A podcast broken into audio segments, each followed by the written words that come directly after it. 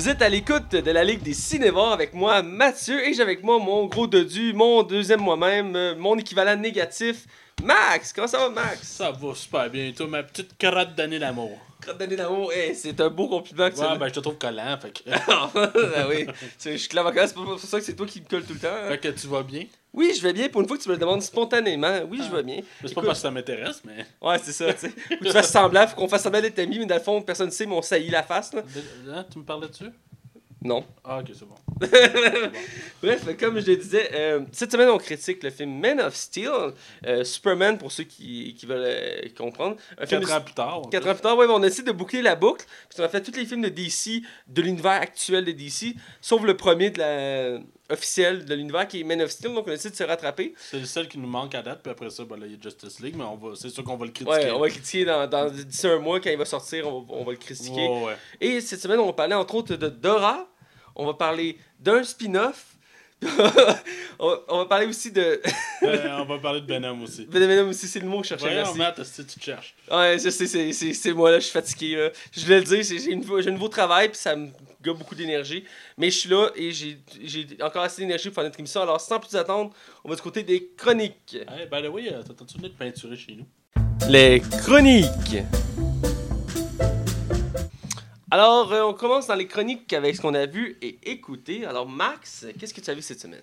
J'ai fait du rattrapage. Du rattrapage. Ouais, c'est... T'as enfin écouté Lucifer les deux premières saisons. Non, non, j'ai dit je vais écouter de quoi de bon? Fuck you, c'est fucking bon. oui, c'est bon. Euh, ça, ça, ça, ça, ouais. En, fait, en tout cas, j'ai fait du rattrapage sur des films que j'avais jamais vus, puis que, tu sais, ont souvent été vraiment... Il y a des Act- films que t'as jamais vus? Ben oui, comme toi. euh, fait que c'est ça. Fait que c'est tous des films qui étaient vraiment acclamés par la critique, puis je suis allé voir... Ces derniers temps, j'ai comme un trip de vouloir écouter des films avec un punch de fin de malade mental. Et euh, j'ai écouté... Je vais commencer avec un que j'ai pas aimé. Ah, sans surprise. Euh, c'était David Fincher qui avait réalisé ça. Puis je, je regardais dans le fond la, la filmographie de David Fincher. puis Je, je voulais voir. Ben, en fait, je voulais, je voulais écouter ce que j'avais pas vu de ce réalisateur-là parce que je l'aime vraiment beaucoup. J'ai pas vu Millennium, mais j'ai aucun intérêt. Fait que, c'est peut-être bien bon, là. Mais en tout cas, bref, j'ai écouté euh, The Game. The Game, dans le fond, euh, c'est avec euh, Michael Douglas. et dans le fond, l'histoire raconte que son frère, qui est incarné par Sean Penn, amène une lettre comme. C'est comme un certificat cadeau. Et Sean Penn, dans le fond, Michael Douglas est un homme vraiment riche là-dedans qui vaut au-dessus de 600 millions. Mais il est super blasé, il est super pas sympathique. Il, est bête, là, il est comme morose un peu. Puis son frère, il fait Ben écoute, je t'offre ça. Je sais que tu sais pas ce que ce que c'est, mais comment tu vas offrir quelque chose à un homme qui a déjà tout? Fait l'histoire, la prémisse de départ commence avec ça, et Michael Douglas finit par aller euh, dans le. le, le, le- le- d'aller où qu'il y a la place pour le certificat cadeau pour euh, l'encaisser. Et euh, ils, vont, faire comme une multitude de tests, et il va se ramasser à se retrouver comme. sa vie va comme être chamboulée de A à Z. Il va être brassé de, de gauche à droite. Il va y arriver des événements plus loufoques un de l'autre, qui vont amener à se poser des sérieuses questions sur sa propre vie et à se demander est-ce que tout ce qui se passe est vrai ou pas?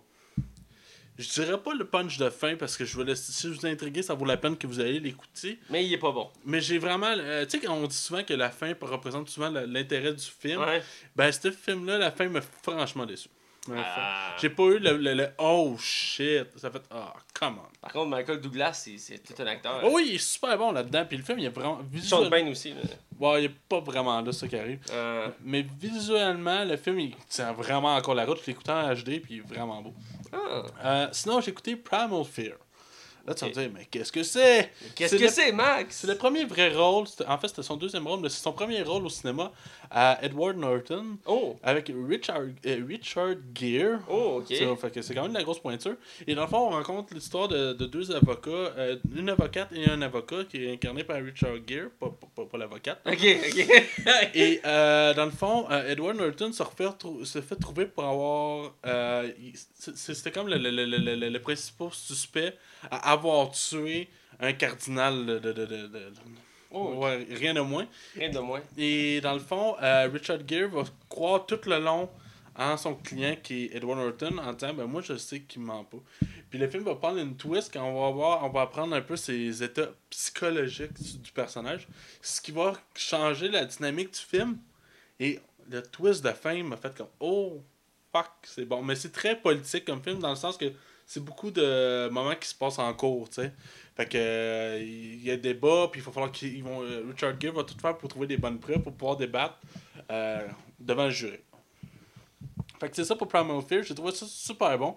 Et euh, pour un premier rôle, Edward Norton était nominé aux Oscars après ça. Euh, mais Edward Norton, c'est quelque chose aussi. là. Là, C'est une grosse pointure, c'est juste qu'il ça a l'air qu'il est incontrôlable, ça. Ah oui. oui. Euh, j'écoutais, pour finir, j'écoutais un autre film euh, vraiment acclamé par la critique. Là. Il y en a qui il est souvent nommé. C'est Brian Singer qui avait réalisé ce film-là. Hmm. Et euh, c'était avant sa phase euh, X-Men. Fait que c'est comme une- je pense que c'est trois ans avant.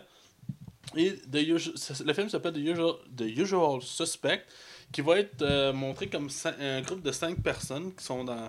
qui sont des. des- des- pas des gangs de rue, mais comme un- pas de la mafia non plus, entre les deux. Ok, ouais. Et ils vont se ramasser à, à attaquer un bateau. Et dans le fond, tout le long, ils vont essayer de se sortir d'un- d'un d'un- d'un plan qui, qui vire mal. Et euh, Kevin Spacey, qui oui, il joue là-dedans, c'est Oh. un, des acteurs- c'est un des acteurs principaux, va conter l'histoire au commissariat de comment c'est- euh, qu'est-ce qui s'est passé au moment du bateau. Mm. Et écoute, le twist de fin, moi je l'ai deviné un peu à la fin, juste un peu avant que la fin arrive. Mais écoute, si tu le vois pas venir, c'est. euh, c'est juste malade mental comme film. Puis il y avait. Il y a Benicio del Toro, je sais pas si je le dis comme il faut, qui était vraiment jeune à cette époque-là, genre pour le bébé quasiment. Là.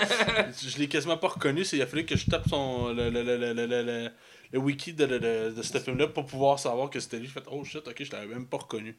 Bref, c'est vraiment un bon film. Ce film-là m'intrigue beaucoup. Euh, je l'ai jamais vu, puis tu m'as donné le goût de le voir.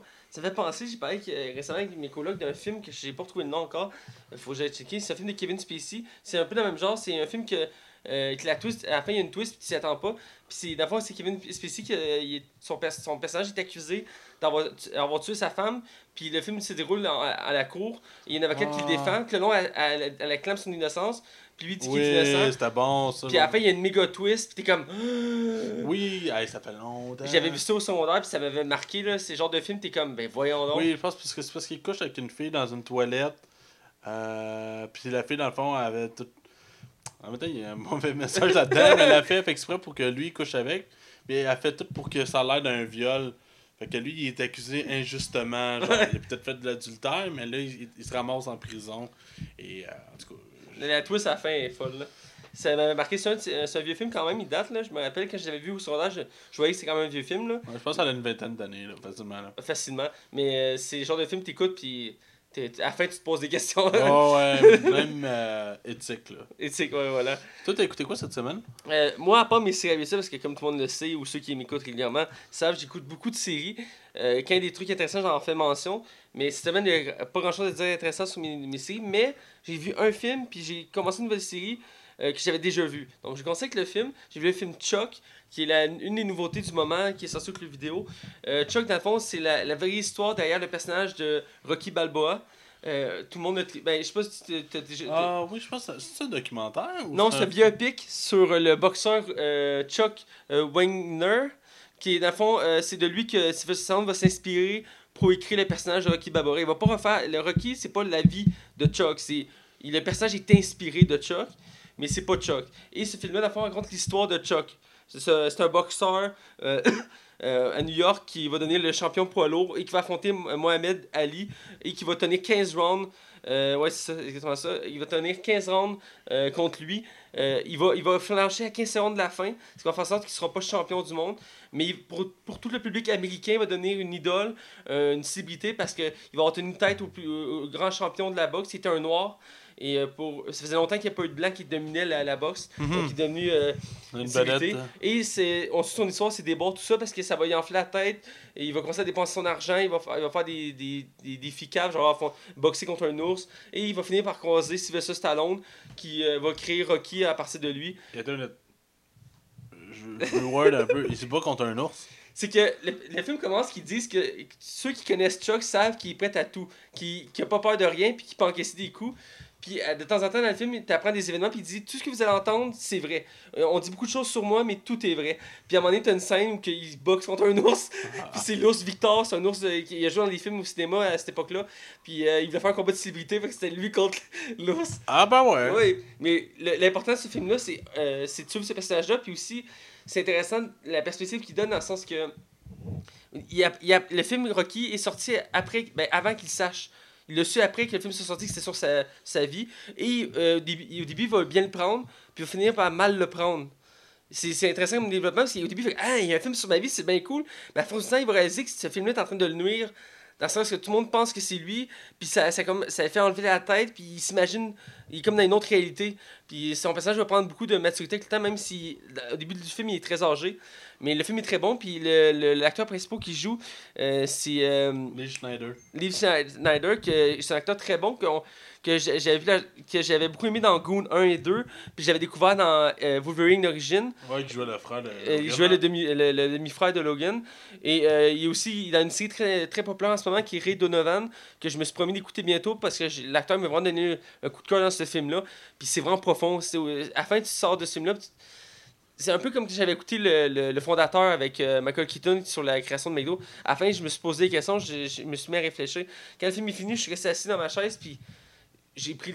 Pendant, pendant plusieurs minutes, il y avait un silence, puis je réfléchissais. Je faisais- je- Est-ce que t'as pleuré? J'ai pas pleuré, mais j'ai eu des émotions. J'ai- J'aime les biopics euh, parce qu'on on va chercher des histo- histoires vraies. Mais c'est pas les mêmes émotions que si tu regardes un Big Mac. Genre, belle, belle comparaison, mais ce film-là, euh, ce genre de film-là, des fois, je peux pleurer, je peux rire, je peux sentir euh, quelque chose de profond qui vient de me chercher. Puis c'est un, un film que je conseille en ce moment. Si vous voulez écouter un film cette semaine ou bientôt, écoutez Chuck, c'est vraiment bon. Puis moi, je suis pas un triple de box, je sais le préciser à la base. J'ai écouté Rocky comme plus- plusieurs jeunes de mon âge à l'époque, c'est sorti. euh, et je pense que j'étais jeune, c'est le troisième qui est sorti à peu près, le Dans deuxième. les années 80, les premiers Rocky? Le premier, c'est genre 80, euh, 80-82. Ouais. Puis le quatrième, c'est genre début 2000. Euh, puis après, il y a Creed qui est sorti récemment. Ben, le plus récent, je pense, si on, enlève, si on parle de Rocky Rocky, Ouais. je pense que c'était Rocky Balboa en fin 2006-2007. Ouais, ben ça, c'est le dernier, ouais, c'est ça. Euh, que j'ai pas vu, c'est ça que j'ai pas vu. vraiment bon. Hein. Ah oui, il était bon. Ah oui, il On m'avait dit que c'était bon. moins bon de la gang. Ah là. non, c'est pas vrai du tout. Écoute, euh, spoiler alert, je peux te le dire. Ouais. C'était ce qui était le fun, c'était de voir Rocky qui gagnait pas nécessairement à la fin. Mais dans sa tête, dans son cœur, il avait gagné. Je sais que t'as l'air comme cheap là, mais. Mais ce qui est intéressant, c'est que c'est la philosophie de Chuck. Chuck, il dit, il dit Moi, je me bats pas pour la victoire, je me bats pour prouver que je suis capable, de, Ouais, je ça. suis capable de tenir. Puis le- le- toute la philosophie de Rocky est basée sur lui. Puis euh, c'est vraiment intéressant. Alors, écoute Chuck, tu vas voir, c'est comme si tu écoutais Rocky. Est-ce que le personnage d'Adrienne est existant quelque part ou- Adrien, c'est qui déjà? Adrienne, c'est la blonde de Rocky. Euh, Adrienne Elle est basée un peu sur euh, la, la deuxième femme de Chuck, mais il y, a- il y a des différences. Vraiment, c'est vraiment concentré sur euh, Chuck, puis un peu sur ses passages autour, dont son entraîneur, qui joue par un acteur que t'aimes beaucoup. Euh, celui qui fait Hellboy. Ah ouais, Ron Perlman. Ouais, celui qui fait, la- il fait l'entraîneur de Chuck, Ah, qui a genre la gueule, c'est genre un accent boxeur. pourquoi Puis, ça a pas sorti au cinéma? Euh, aucune idée, mais je pense que c'est un film qu'on sait comme indépendant, je crois. Ah, parce que le réalisateur, il me semble qu'il me disait rien. Donc je pense que c'est un film indépendant, puis. euh, euh, mais il a gagné des prix, là. C'est le genre de film qui passe sous le radar, mais qui est super bon. Ok. Euh, donc. Qui va devenir culte par lui-même. Probablement, ou qui va juste pour les soit les nostalgiques d'une autre époque qui aimaient beaucoup Rocky, découvrir l'origine, Mhm. ou des nous. que- Moi, je savais même pas que Rocky était basé sur quelqu'un à la base. Je sais pas si tu tu le Moi, je savais. le savais, mais écoute, ça fait pas des années que je le sais non plus. Non, mais sais, ça faisait des années que j'ai pas vu Rocky. J'ai pas vu le dernier. J'avais vu les autres quand j'étais jeune. Comme je dis, je tripais pas ça la boxe, mais je trouvais ça intéressant, l'émotion, tout ça qu'on voyait. Euh, Le personnage était vraiment intéressant. Puis euh, d'ailleurs, dans le film, je l'ai déjà dit, mais on voit Sylvester Stallone, mais il est joué par un acteur qui ressemble à Sylvester Stallone. Ah ouais, ok. C'est la première fois que je voyais ça. Je ça, C'est un drôle de contraste. ouais, je trouvais ça spécial. Je suis curieux. Ouais, mais écoute, le film il est vraiment bon. Euh, pour continuer, j'ai commencé j'ai j'ai écouté une série que ça faisait longtemps, des années que j'avais pas écouté euh, parce que mes colocs sont mis à la réécouter et euh, vu qu'ils écoutent le même salon que moi, j'ai pas eu le choix de l'écouter avec eux dans un certain sens et ça m'a donné le goût de la réécouter puis c'est une très bonne série. Oh ouais, c'était vraiment là. Moi, c'est une, de mes séries préférées. À l'époque, j'écoutais ça à la TV à chaque semaine quand ça sortait. C'est une série comme ça que j'écoutais, je trouvais ça bonne. Puis je ne réalisais pas qu'elle était aussi bonne quand j'étais plus jeune. Ben, je pense que ce qui le rend meilleur, c'est d'écouter back-à-back, genre. Oui, C'est bizarre, là, mais. tu vois bien l'évolution des. C'est des- comme les Simpsons, des fois, c'est bon de les écouter back-à-back. là. Hey, euh, by the way, excuse-moi, ça, ça, dérange qu'on fasse une mini parenthèse. Oui, c'est mini. T'as-tu entendu la nouvelle voix de Homer Simpson? pas encore, je voulais l'écouter justement. J'ai- écouté un, un épisode de lui avec la nouvelle voix. Ah, euh, Écoute, je comprends, je, je comprends les raisons pourquoi que le. le, le, le, Il est malade. euh, Ouais, ouais, c'est ça. Puis écoute, c'est ultra justifiable. Mais pas sûr. Pour information, Hubert Gagnon qui fait la voix de Homer depuis la saison 1 des Simpsons Il au est Québec. Malade, ouais. Euh, puis il fait aussi la voix du grand-père, donc c'est aussi la voix du grand-père de, de- il va avoir une autre Je voix. suis pas capable d'imiter. Euh, non, Euh, il, est- il est malade, fait que cette année, il prend du repos, fait que la nouvelle saison qui sort va être doublée par un autre doubleur, mais c'est un spé- spécialiste au Québec, et j'ai oublié son nom, mais il, il a dit qu'il avait travaillé sa voix pour ressembler le plus possible à, à Hubert Gagnon, donc c'est censé... euh, euh, il ressemble, ça c'est le vrai euh, Chuck euh, de nos jours, parce qu'il est pas mort Chuck. Parce qu'il regarde le Wikipédia de Chuck. Philippe Parlado, c'est un Québécois qui a réalisé ton film, man. Ah, j'avais pas remarqué. On le connaît pas. Regarde, comme toi là. Ah ouais, c'est un Québécois. Ah ben oui. Ok, écoutez, désolé, on, fait, on, on découvre de quoi, mais euh, c'est le réalisateur Philippe Tarlardo qui a fait ça. Qui est né à Hull. Ah ouais, écoute, je peux pas avoir plus québécois que ça. Là. ah ben. Ah, juste pour donner une idée, qu'est-ce qu'il a fait. C'est lui qui avait fait Guy Boss avant guerre, euh, le Monsieur Lazare. Écoute, Ah, c'est lui, ça! Ouais, c'est lui. Ah! Ben, ça paraît, on le sent, l'émotion. Il était bon de. Il est bon de faire des films avec des émotions. Pour, Ouais, ben, excuse-moi. pour revenir, c'est que j'ai pas encore nommé, c'est Dr. House. On avait fini notre parenthèse sur les Simpsons? ouais, on a. Ben, tout ça pour dire que, écoutez-le, vous allez voir, c'est perturbant, mais si tu veux saigner des oreilles, écoute la version française. Des Des- Simpsons? Ah, c'est épouvantable. La voix d'Homer, là. Oh my god. C'est comme si tu grattais un tableau avec tes, tes, tes, tes doigts. Ok. Ah, c'est. Je cherchais une. euh, une cherchais une des chansons qu'Homer chante dans les Simpsons parce que de temps en temps, il chante des chansons. Il y en a une, c'est à un moment donné, il écrit une tune de Noël ou qui, qui chante qui aime pas euh, Ned Flanders puis c'est le pire voisin au monde. Puis il a fait une chanson là-dessus. Puis je la cherchais sur YouTube puis je la trouvais pas en québécois. Puis j'ai fini par me dire, ok, je vais écouter en français de France, ça va pas SCP. Oh my god! Euh, Le doublage est vraiment pas pareil. Puis aussi, les répliques sont. Ah, ça m'a tellement bugué. Mais c'est la preuve que c'est le genre de série qui s'adapte à la culture. Bref, la série que je parlais, c'est Dr. House pour revenir à mon sujet. Attends une minute. Ah, sacrement! L'acteur qui, qui incarne Sylvester Stallone dans ton film Chuck, Ouais. Tu connais? qui jouait dans euh, Brume, puis c'était le pire acteur de la série. c'était épouvantable, il est pas bon. Pour vrai? En tout cas, je sais pas dans. Mais dans le film, on le voit pas beaucoup, mais on le voit Ben, il y quelques a des raisons, d'après moi. Mais il ressemble vraiment à deux gouttes d'eau à Sylvester Stallone à l'époque, là. Et ils l'ont ils l'ont ils l'ont Ouais, coiffé, puis tout, ils ont mis les cheveux frisés, peut-être, mais je te jure, il ressemble. Puis il a l'attitude, puis ça, mais on le voit pas beaucoup, hein, il est très secondaire. Mais euh, c'est le seul euh, acteur réel, réel qu'on voit dans le film, à part les personnages du film. Mais ouais, tu vois l'image, ouais. En tout cas, bref, euh, fait que Dr. House. Ouais, Dr. House, merci de reprendre le sujet. J'ai écouté les quatre premiers épisodes de la, la saison 1. Euh, ça faisait des années que je l'avais pas vu. C'est pas son look dans le film. Euh, il cherche. En tout cas, bref. Et euh, ça faisait des années que j'écoutais ça au secondaire. Puis je me suis mis à écouter ça. Puis j'a- j'aime beaucoup le personnage de. House. Je le trouve vraiment. euh, euh, je sais pas si tu savais, mais il est basé sur Sherlock Holmes. Là. Ouais, ouais, ben clair. Puis on le sent beaucoup dans ses, ses- ses- sa façon d'agir, sa psychologie, puis ses répliques. Le Euh, fait qu'il soit drogué aussi. Ouais, aussi, mais c'est un des caractères, mais dans le sens que dans la série, il, euh, il est obligé de faire 4 heures de consultation chaque semaine euh, dans les l'hôpital pour des simples patients qui attendent à l'urgence. Il aime pas ça, mais il fait tout le temps ça rapidement, puis il est tout le temps sec il quand il fait ses, ses interventions. Et- Mais t'as commencé de où? T'as-tu commencé du début ouais, ou- du début, ouais. Ah, ok, fait que là, tu vas te taper combien Genre, je pense qu'il y a 8 saisons. Ouais, il y a 8 saisons. Je sais pas, je monter jusqu'au bout. euh, Je me mais... suis pas rendu au bout. Je- J'ai écouté, je pense, les 5 premières, j'étais plus mais capable. je sais que les trois dernières saisons sont en déclin en, en termes de qualité. Ouais, c'est parce que les acteurs euh, de base euh, disparaissent au fur et à mesure. Fait que ça enlève un peu le charme de Ouais. l'équipe de base. Je sais qu'on a essayé de faire un spin-off, puis ça n'a pas marché. Mais tu sais, la structure d'un épisode de Doctor House, ça résonne tout le temps la même. Il arrive, il y a un patient au début qui fait le pas bien, qui arrive avec un événement grave. Il y a le premier di- diagnostic qui finalement réalise qu'il n'est pas bon. Ouais. Là, il va, après ça, il va avoir l'enquête. Puis après ça, il va avoir un deuxième diagnostic qui est pas bon. Puis après ça, il va avoir un déroulement sur le- la continuité de, de, de la série. Pour finir, que Dr. House va avoir un flash. puis qu'il va régler le problème. Mais- c'est tout le temps de même. C'est vrai, les quatre premiers épisodes sont conçus de même. Il y, a, il y a comme un, un petit quelque chose de réconfortant là-dedans. J'aime ça pour vrai. On dirait que je suis comme Ah, je suis content. Mais ça m'appelle un peu le concept de, de Columbo. À chaque, les Columbo sont construits toujours de la même manière. Le film, l'épisode commence, t'as la scène du crime. Fait que tu sais qui a fait quoi. Ouais. Après, t'as Columbo qui, étape par étape, va refaire le fil conducteur des événements. Puis il va toujours procéder de la même manière. Il va poser des questions. Puis, en tout cas, il y a une procédure, mais c'est vraiment pareil chez l'épisode. Puis j'aimais ça, puis c'est réconfortant comme tu dis. C'est con, hein? Ouais. J'aime ça, moi. J'ai- J'aime j'aime des fois. là. Tu sais, c'est comme écouter un épisode des Simpsons avec le gag du couch au début. Ouais. Puis après ça, que, juste une petite histoire. Il y a un côté euh, chaleureux là-dedans. Mais ouais, puis pour finir avec Dr. House, je vais pas m'étirer trop longtemps. Ah oui, c'est vrai, on parlait de Doctor House. Mais j'ai senti, l'épis- euh, j'ai écouté jusqu'à épisodes pour me remettre là-dedans, mais je m'en rappelais pas trop à l'époque. Mais maintenant que je suis plus dans la culture de Sherlock Holmes, il il c'est surtout dans ses répliques. euh, il va avoir une- un don de déduction. Euh, son personnage est pensé sur Sherlock Holmes, fait qu'il a- il, est un détective en soi, dans le sens que il va parler à ses patients, puis un des premiers patients qu'il va avoir, il va avoir la peau orange, puis il dit euh, Votre femme vous trompe. Puis comme Comment ça vous dire que ma femme me trompe Il dit Vous êtes orange, votre femme vous trompe, c'est certain. Ça reste de même, il est frustré, le gars s'en va. Puis à la fin de l'épisode, il, re- il, il- il revient, puis genre, tu vois qu'il gratte sa main, il a plus sa bague. Puis comme, il est comme, il est sous le choc, puis il parle avec la boss de Dr. House. Puis il est comme, euh, je peux pas le virer, Dr. House, là, parce que c'est mon meilleur médecin. Ah, il, je fait, non, il, il fait, non, c'est pas ça. Il fait, non, vous comprenez pas, c'est mon meilleur médecin, je peux pas le virer. Il fait, non, c'est pas ça. Il fait, c'est quoi? Il avait raison. Oui, oui, oui, oui, ça me revient. C'est juste au début, puis c'est juste, c'est même pas sur ça l'enquête. Il était assis sur un, un- voyons, une table de, de, de, de- de- pas une table d'opération, mais une table euh, qu'on voit dans toutes les Ouais.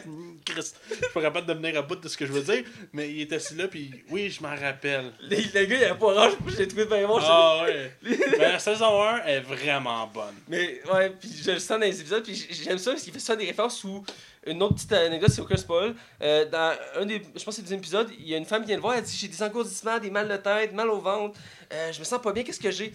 Il est comme, il regarde, il fait Ouais, vous avez un parasite. Hein? J'ai un parasite, il dit Oui, euh, c'est un parasite qui grossit puis prend de la place, puis à un moment donné, vous allez euh, le, vouloir le présenter à tout le monde, le promener, tout ça. Il est comme, comment ça? Et là, il, il se dit Levez votre chandail, elle fait Ok. Et il passe un truc dessus, il retourne, il dit Vous êtes enceinte. Il est comme, T'as-tu déjà euh, écouté les albums de musique de. euh, je pense que c'est. Comment il s'appelle l'acteur? C'est Hugh quelque chose là? Hugues, euh, ouais, Hugues euh, Leg, c'est Ça, ça? ça se peut, je sais plus. Ben, Il chante? ouais, j'ai fait des albums de blues. Puis moi, j'étais comme. Ah ouais. Fait que je les ai écoutés.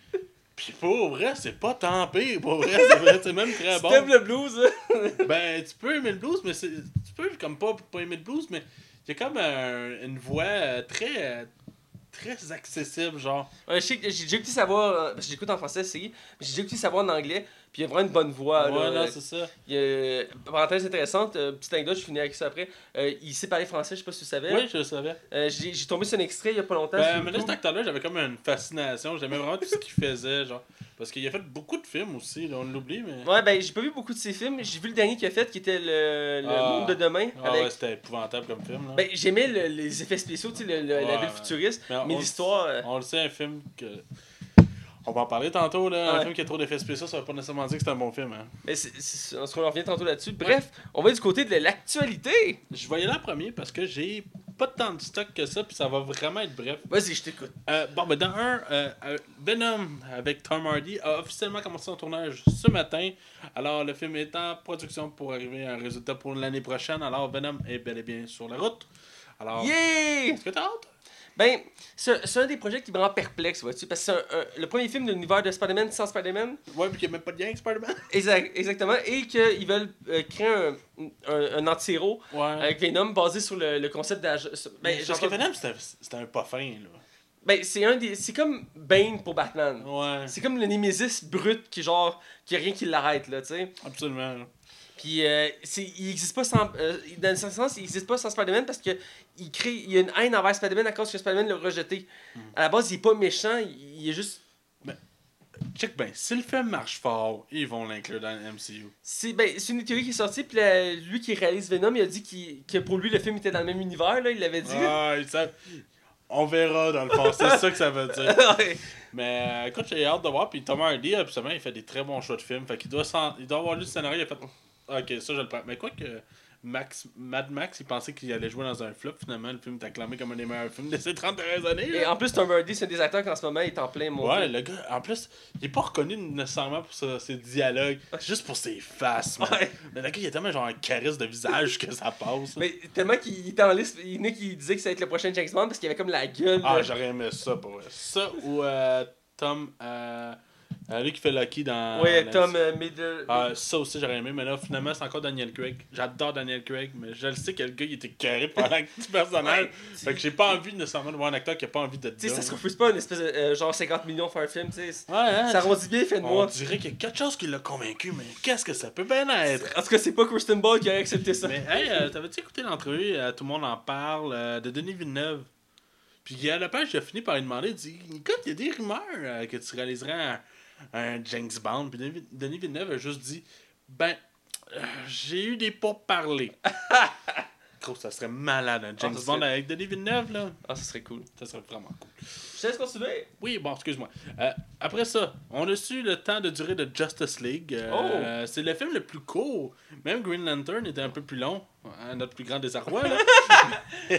oui, C'est mais, c'est une souffrance d'écouter, t'es comme arrêtez! mais le film dure 1 heure, 59 minutes et 53 secondes. Fait que c'est un film qui est long, mais qui est court pour un film de Justice League. Ouais, mais Mais j'aime mieux avoir un deux films bien condensés que deux, un film qui s'étire. là. pour le cas d'ici, je pense que c'est une bonne chose parce qu'ils ont tendance à mal euh, découper leurs films. Donc peut-être en le mettant plus court, ça va aider à. Ou vont trop couper encore. c'est- Mais, Mais, c'est Josh Whedon qui s'en occupe. ouais, mais j'ai l'impression que ça va être comme les autres films d'ici, on va droit à une version longue qui va sortir deux mois après. Ah ouais, pour en vendre plus. oh, le sait. Après ça, Ah, euh, ben en fait, juste finir ta parenthèse, c'est c'est sûr qu'on a une version longue dans le sens que Josh Whedon a coupé plein de personnages dans le film. Donc, il va y avoir beaucoup de scènes coupées, donc c'est clair qu'on va faire. euh, exemple, euh, il était censé avoir le père de, de Flash, Barry Allen, Harry Allen, il était coupé au montage. Euh, la copine de Flash, Iris West, était censée être là, coupée au montage. Il a coupé plein de personnages au montage. ils sont tous coupés au flash. euh. Fait que, après ça, crossover possible entre Pacific Rim, oui oui, contre King Kong, oui oui, et Godzilla. Je fais l'arrêt cardiaque. On va commencer par faire des bons films, là.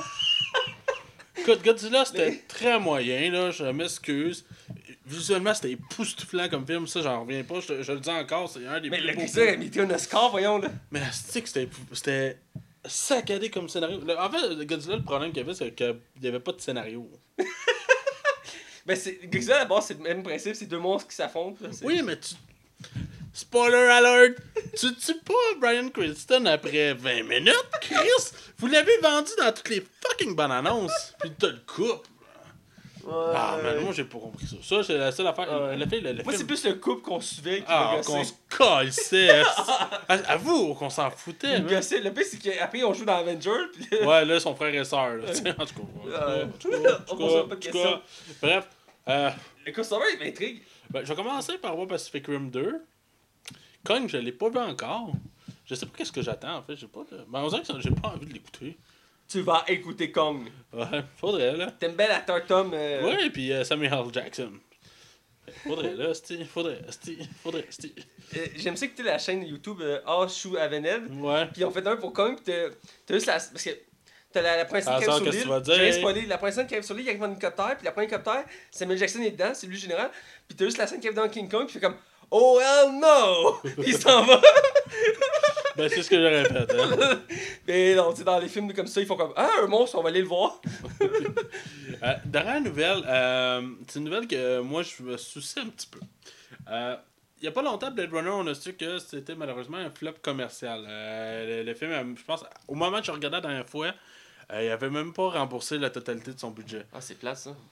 Oui, pour un, un grand film comme ça, puis avec un film avec un, qui a un fond, une profondeur, une histoire, un enjeu, tout ça, je trouve ça, je trouve ça triste. On dirait que quand on demande au monde de pouvoir réfléchir, ils font tout sauf ça. Je comprends que c'est le fun d'écouter un film de- d'humour puis tu ris tout le long, tu sais, je, je, je, je- je comprends le principe, mais je trouve ça fucking valeur qu'il y a des films de même qui nous proposent de quoi puis une réflexion, ben ça marche pas. Ouais. Mais aussi que je vais en venir, j'ai l'impression que ça peut pas être plus pathétique.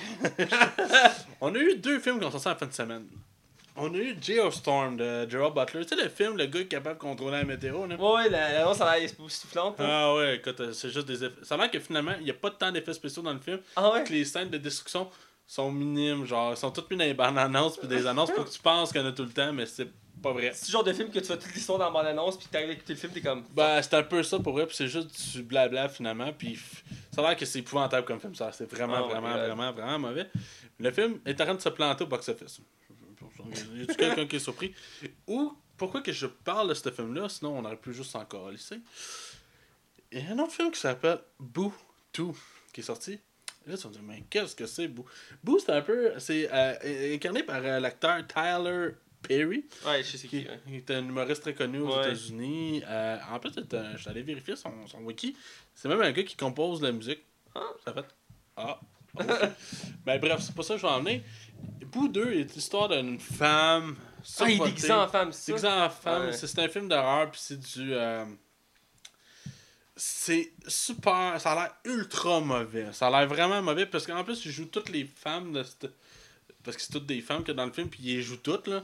Ça, ça, ça a l'air épouvantable. Mais ce film-là, en ce moment, a quasiment déjà remboursé son budget, a surclassé Geostorm, puis il a surclassé Blade Runner. Oh my god! Puis écoute, je pense que la dernière fois que je suis allé voir sur Metacritic, le film était rendu à 17 sur 100. Blade Runner, est à 85, tabarnak. Qu'est- Qu'est-ce qui arrive au public, man? Qu'est-ce qui arrive? Ben, après ça, on se demande. Après ça, ça chiale. Ben, il faut rien différencier des remakes, des reboots. Quand on essaie de faire de quoi que dans Chris un semblant de profondeur, oh, c'était lent. Chris sort de chez vous, esti. En tout cas, moi ça me. Du calme, Max, du calme. Je vais reprendre le contrôle, ça va aller. Asti, Ça va aller. fuck off, esti. Euh, va prendre ton pote, ça va aller. Mon pote, ah oui, mon, mon pot de fleurs. Oui, oui. c'est c'est ça. Bon, je vais aller avec mes nouvelles pour te calmer. Ah, tu voulais me rattraper en esti. Euh, ouais, c'est ça. fait que, Mathieu, euh, parle-moi donc quelque chose d'explosif. Oui, exactement. Euh, en parlant d'explosion, euh, pour reprendre les, tes mots exacts, euh, dire Michael Keaton. Michael B. euh, a, a dit qu'après Transformers, il va partir de nouveau projet. Ouais, après, c'était les Tortues Ninja. Ah, t'es proche, mais non, c'est pas ça. Ben, c'était lui qui l'a fait, là. Moi, je sais, mais le nouveau projet après Tortue Ninja, Attends, laisse-moi deviner. Faut, que je devine. ok? Vas-y. Attends, je vais, je vais tenter des choses. Ouais. dis- Pokémon. Non. Euh, Bugs Bunny. Non. Scooby-Doo? Non. Ah, T'es proche, t'es proche. Dora? Oui! Comment tu veux adapter ça?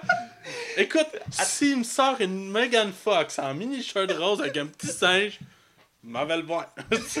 Écoute, la nouvelle, c'est qu'il y avoir un, live action de Dora l'exploratrice réalisé par Michael B. Shepard, arrête de shipper. Moi, Shepard. je te dis qu'il va y avoir The Rock dans le rôle de Diego. Ah, ok, je l'imagine, c'était avec sa queue en arrière. là. Ah, c'est- Allez, babouche. J'en pense souvent à la scène de 22 Jump Street euh, où que, voyons, tu sais, il arrive euh, Channing Tatum puis euh, John Hill arrive genre Ah, on est des bradels. Ah, Ok, mais t'es qui? Euh, Je suis euh, Babouche. je suis avec Dora. Et Diego. Cette scène-là me fait rire en tabarnak. Ok, excuse-moi, là, je, je, je dérape. Pour revenir à la nouvelle, dans le sens que c'est ça, ils vont un film sur Dora, euh, ce qui est assez surprenant. Ça vient. Surtout que. Arrête, tu me fais rire. Surtout que c'est c'est Michael Bay qui, qui veut faire le projet, puis il, il, il, il t'accorde dessus, il veut le faire. Le c'est- pas de pour que vous compreniez, pour ceux qui connaissent pas trop Michael Bay, sa spécialité c'est les explosions puis les, les belles filles. Donc imaginez un film d'action. Sûrement, c'est- c'est- moi, moi je le vois l'image, Ah, ok? parce que je suis fatigué, mais gros. Imagine, moi j'imagine la scène. Un film d'action sur exploratrice. euh, Ah, écoute, avec des explosions partout. Oh Puis mon une chicks. Ah gros, c'est que c'est drôle cette affaire-là. Écoute, il va probablement même pas le réaliser, puis il va juste avoir les mains dans le prochain, mais c'est parce que moi je l'imagine tellement. En plus, parce que Chris, il y a des meetings avec ça. Qu'est-ce qu'on adapte? Oui, j'imagine le meeting, là, t'as Michael Bay qui arrive, s'assit, tout le monde le regarde comme. Fuck, c'est vrai, c'est Michael Bay qui réalise qu'est-ce qu'on Mais non, mais Chris, euh, je l'imagine déjà pendant le film. Ça, c'est pont. Is a bridge. Chris, pendant une heure et demie. Oh my god. Non, moi je pense que c'est plus un film d'action d'après moi, un film d'aventure. Ah, Chris, je peux pas croire. Genre la Indiana Indiana Jones, là. Mais Diego, passe. Je te dis Diego, là, ça va être The Rock. Je te le dis, là. Ah. Bref, le Ça singe, va être en live action, hein, que j'ai le dit. singe va être fait par euh, Andy Jerkis. Ok, ouais, ouais, ouais. j'avais peur de shoot un acteur noir. non, non, Andy Moi, Jerkis. j'aimerais dissocier de ça, hein. non, je suis correct. Bref, le projet est surprenant. J'ai hâte de voir plus de nouvelles là-dessus. J'ai surtout hâte de Ah oui, t'as hâte. J'ai hâte de voir le casting, moi. Genre. C'est toi qui écoutes cette émission là, ok? C'est pas moi. Tu, tu m'en parlais tantôt que t'écoutais Dora. Si annonce Chris Pratt, je meurs aussi. Chris Pratt? Oh my god. Oh mon dieu. Ah, gros, ça fait du bien de rire Ah, J'ai une crise de Ok. grosse journée. De continuer. Euh, on va aller du côté super-héros. Excusez-nous. On va aller du côté super-héros. J'ai avec une nouvelle qui t'intéresse moins, qui est dans le fond euh, la, la chaîne CW, reconnue maintenant pour ses séries super-héroïques dans l'univers de DC, a annoncé qu'il voulait faire un autre projet pour l'année prochaine, après euh, Bla- Black Lightning cette année. Ça va être Projet 13 l'année prochaine. Une autre série dans l'univers. C'est pas officiel qu'il va être dans l'univers d'Arrow. Euh, dans la Arrowverse, mais ça va être sur la chaîne. Euh, deux choses qui m'ont venu en tête. La première, le projet en tant que tel, c'est sur un comic plus ou moins connu l'univers DC, qui est quand même récent, qui est basé sur tout ce qui est l'univers mystique et magique. Donc ça va être intéressant parce que la série John, John Constantine n'a pas fonctionné. Malheureusement, et là, ils veulent, je pense, rattraper le coup et aussi, d'une certaine manière, sûrement réintroduire John Constantine dans l'univers de Arrow. Euh, donc, euh, c'est un projet que euh, je, vais, je, vais, regarder le coin d'œil intéressant. Ça va être très original comme concept. Pas une... Je me connais beaucoup en comique, mais celui-là, il me disait rien. mais la prémisse m'intéresse. Tu, vas-tu mourir? Non, ça va. Tous, je vais faire du temps. C'est pour quelques difficultés. non. pour continuer, autre nouvelle super héroïque, je vais essayer d'accélérer les choses. Euh, Josh Brolin, euh, qui va interpréter euh, Cable dans Deadpool 2, a annoncé qu'il a signé pour 4 films, dont X-Force. Les rumeurs vont montrer en disant qu'il va faire Deadpool 3 et X-Force 2. Bref, il a signé pour 4 films, ce qui est intéressant. Il y en a un qu'on sait vraiment pas, en tout cas. Ouais. Euh, mais il reste que ça va être intéressant parce que c'est un personnage qui est très important dans l'univers des X-Men, qui fait longtemps qu'il devrait être introduit. Et euh, les premières images que j'ai vues de Cable me donnent le goût de le voir. Donc je suis content qu'il va être là à long terme. Euh, donc c'est une bonne nouvelle. Pour continuer, ben, je sais pas si toi, ça, ça te fait capoter. Bon, non, je, je, ben, je, vais- je, vais- être plus en mesure de te le dire après Deadpool 2. Ouais. Non, Je vais me faire intéressant. une opinion après. Je trouve que être très bon. Euh, Ouais, je. Ben, dans les nouvelles, euh, une nouvelle espérée qu'on peut pas s'en empêcher, il y a juste ça qui passe en ce moment. Euh, ça a été annoncé aujourd'hui, une nouvelle de la minute. Il va, et, euh, le réalisateur de Logan est en train de travailler sur un scénario pour un spin-off de Logan basé Ouais. sur X-23, dans le fond, avec l'actrice qui a joué X-23 dans euh, Logan, dans le fond, qui est la, elle qui va succéder à Wolverine, parce que l'acteur, dans le fond, ne veut plus le faire. Et euh, même s'il y a des rumeurs disant qu'ils vont créer un, il va y avoir un nouveau Wolverine dans les prochains films, euh, ils, veulent, ils veulent travailler aussi sur son personnage qui est très intéressant en soi. Donc, euh, il y a beaucoup de nouvelles d'informations sont sorties, mais c'est vraiment une bonne nouvelle, je trouve, parce que il y avait du potentiel, puis j'ai beaucoup aimé l'actrice dans le film. Euh, puis ça peut repasser franchise. Le seul bug que j'ai, c'est la temporalité. Il faut dire que le côté euh, temporel des films d'X-Men est assez chaotique. Ils l'ont niaisé dans Deadpool. et euh, c'était vraiment drôle. Et là, euh, je me demande comment faire pour tout aligner ça. Il y en a qui disent que Cable va aller la chercher dans le futur pour la ramener dans le passé. Ce serait comme une logique pour les relier entre eux. Parce que Cable peut voyager dans le Mais temps. Tu sais, Logan qui était fucking réaliste, là, t'as genre Deadpool qui est complètement over the top. Ben, en tout cas, on verra bien. Ben, tu sais, c'est aussi le, le, le rêve utopique de réunir les deux. Donc, ça peut être avec elle qui va rejoindre Deadpool. Et euh, dans X-Force, exemple. euh, ça Je sais pas s'il prendrait la même actrice ou il en prendrait une plus vieille. Ben, est-ce que pour Logan, pour le spin-off, le réalisateur voulait reprendre la même actrice? Ok. Donc, si, tant qu'à en prendre une, je pense qu'ils vont en prendre à long terme. Ben, elle va avoir vieilli dans deux ans, là, mettons. Là. Ouais, ben, elle est quand même très jeune, mais oui, puis ça, ça peut cadrer bien avec le personnage qui à la base il est jeune. Donc, euh, euh, à voir euh, euh, dans l'avenir ce que ça va donner, mais je suis content d'entendre parler de ça, parce que c'est un de mes personnages préférés, Wolverine, et je suis content qu'il y ait d'autres histoires qui en découlent. Donc, euh, c'était tout pour nos actualités. Et on va dans la zone cinéma.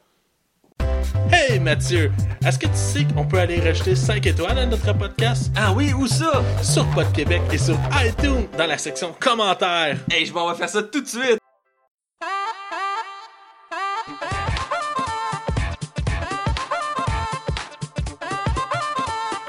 Bienvenue dans la zone cinéma.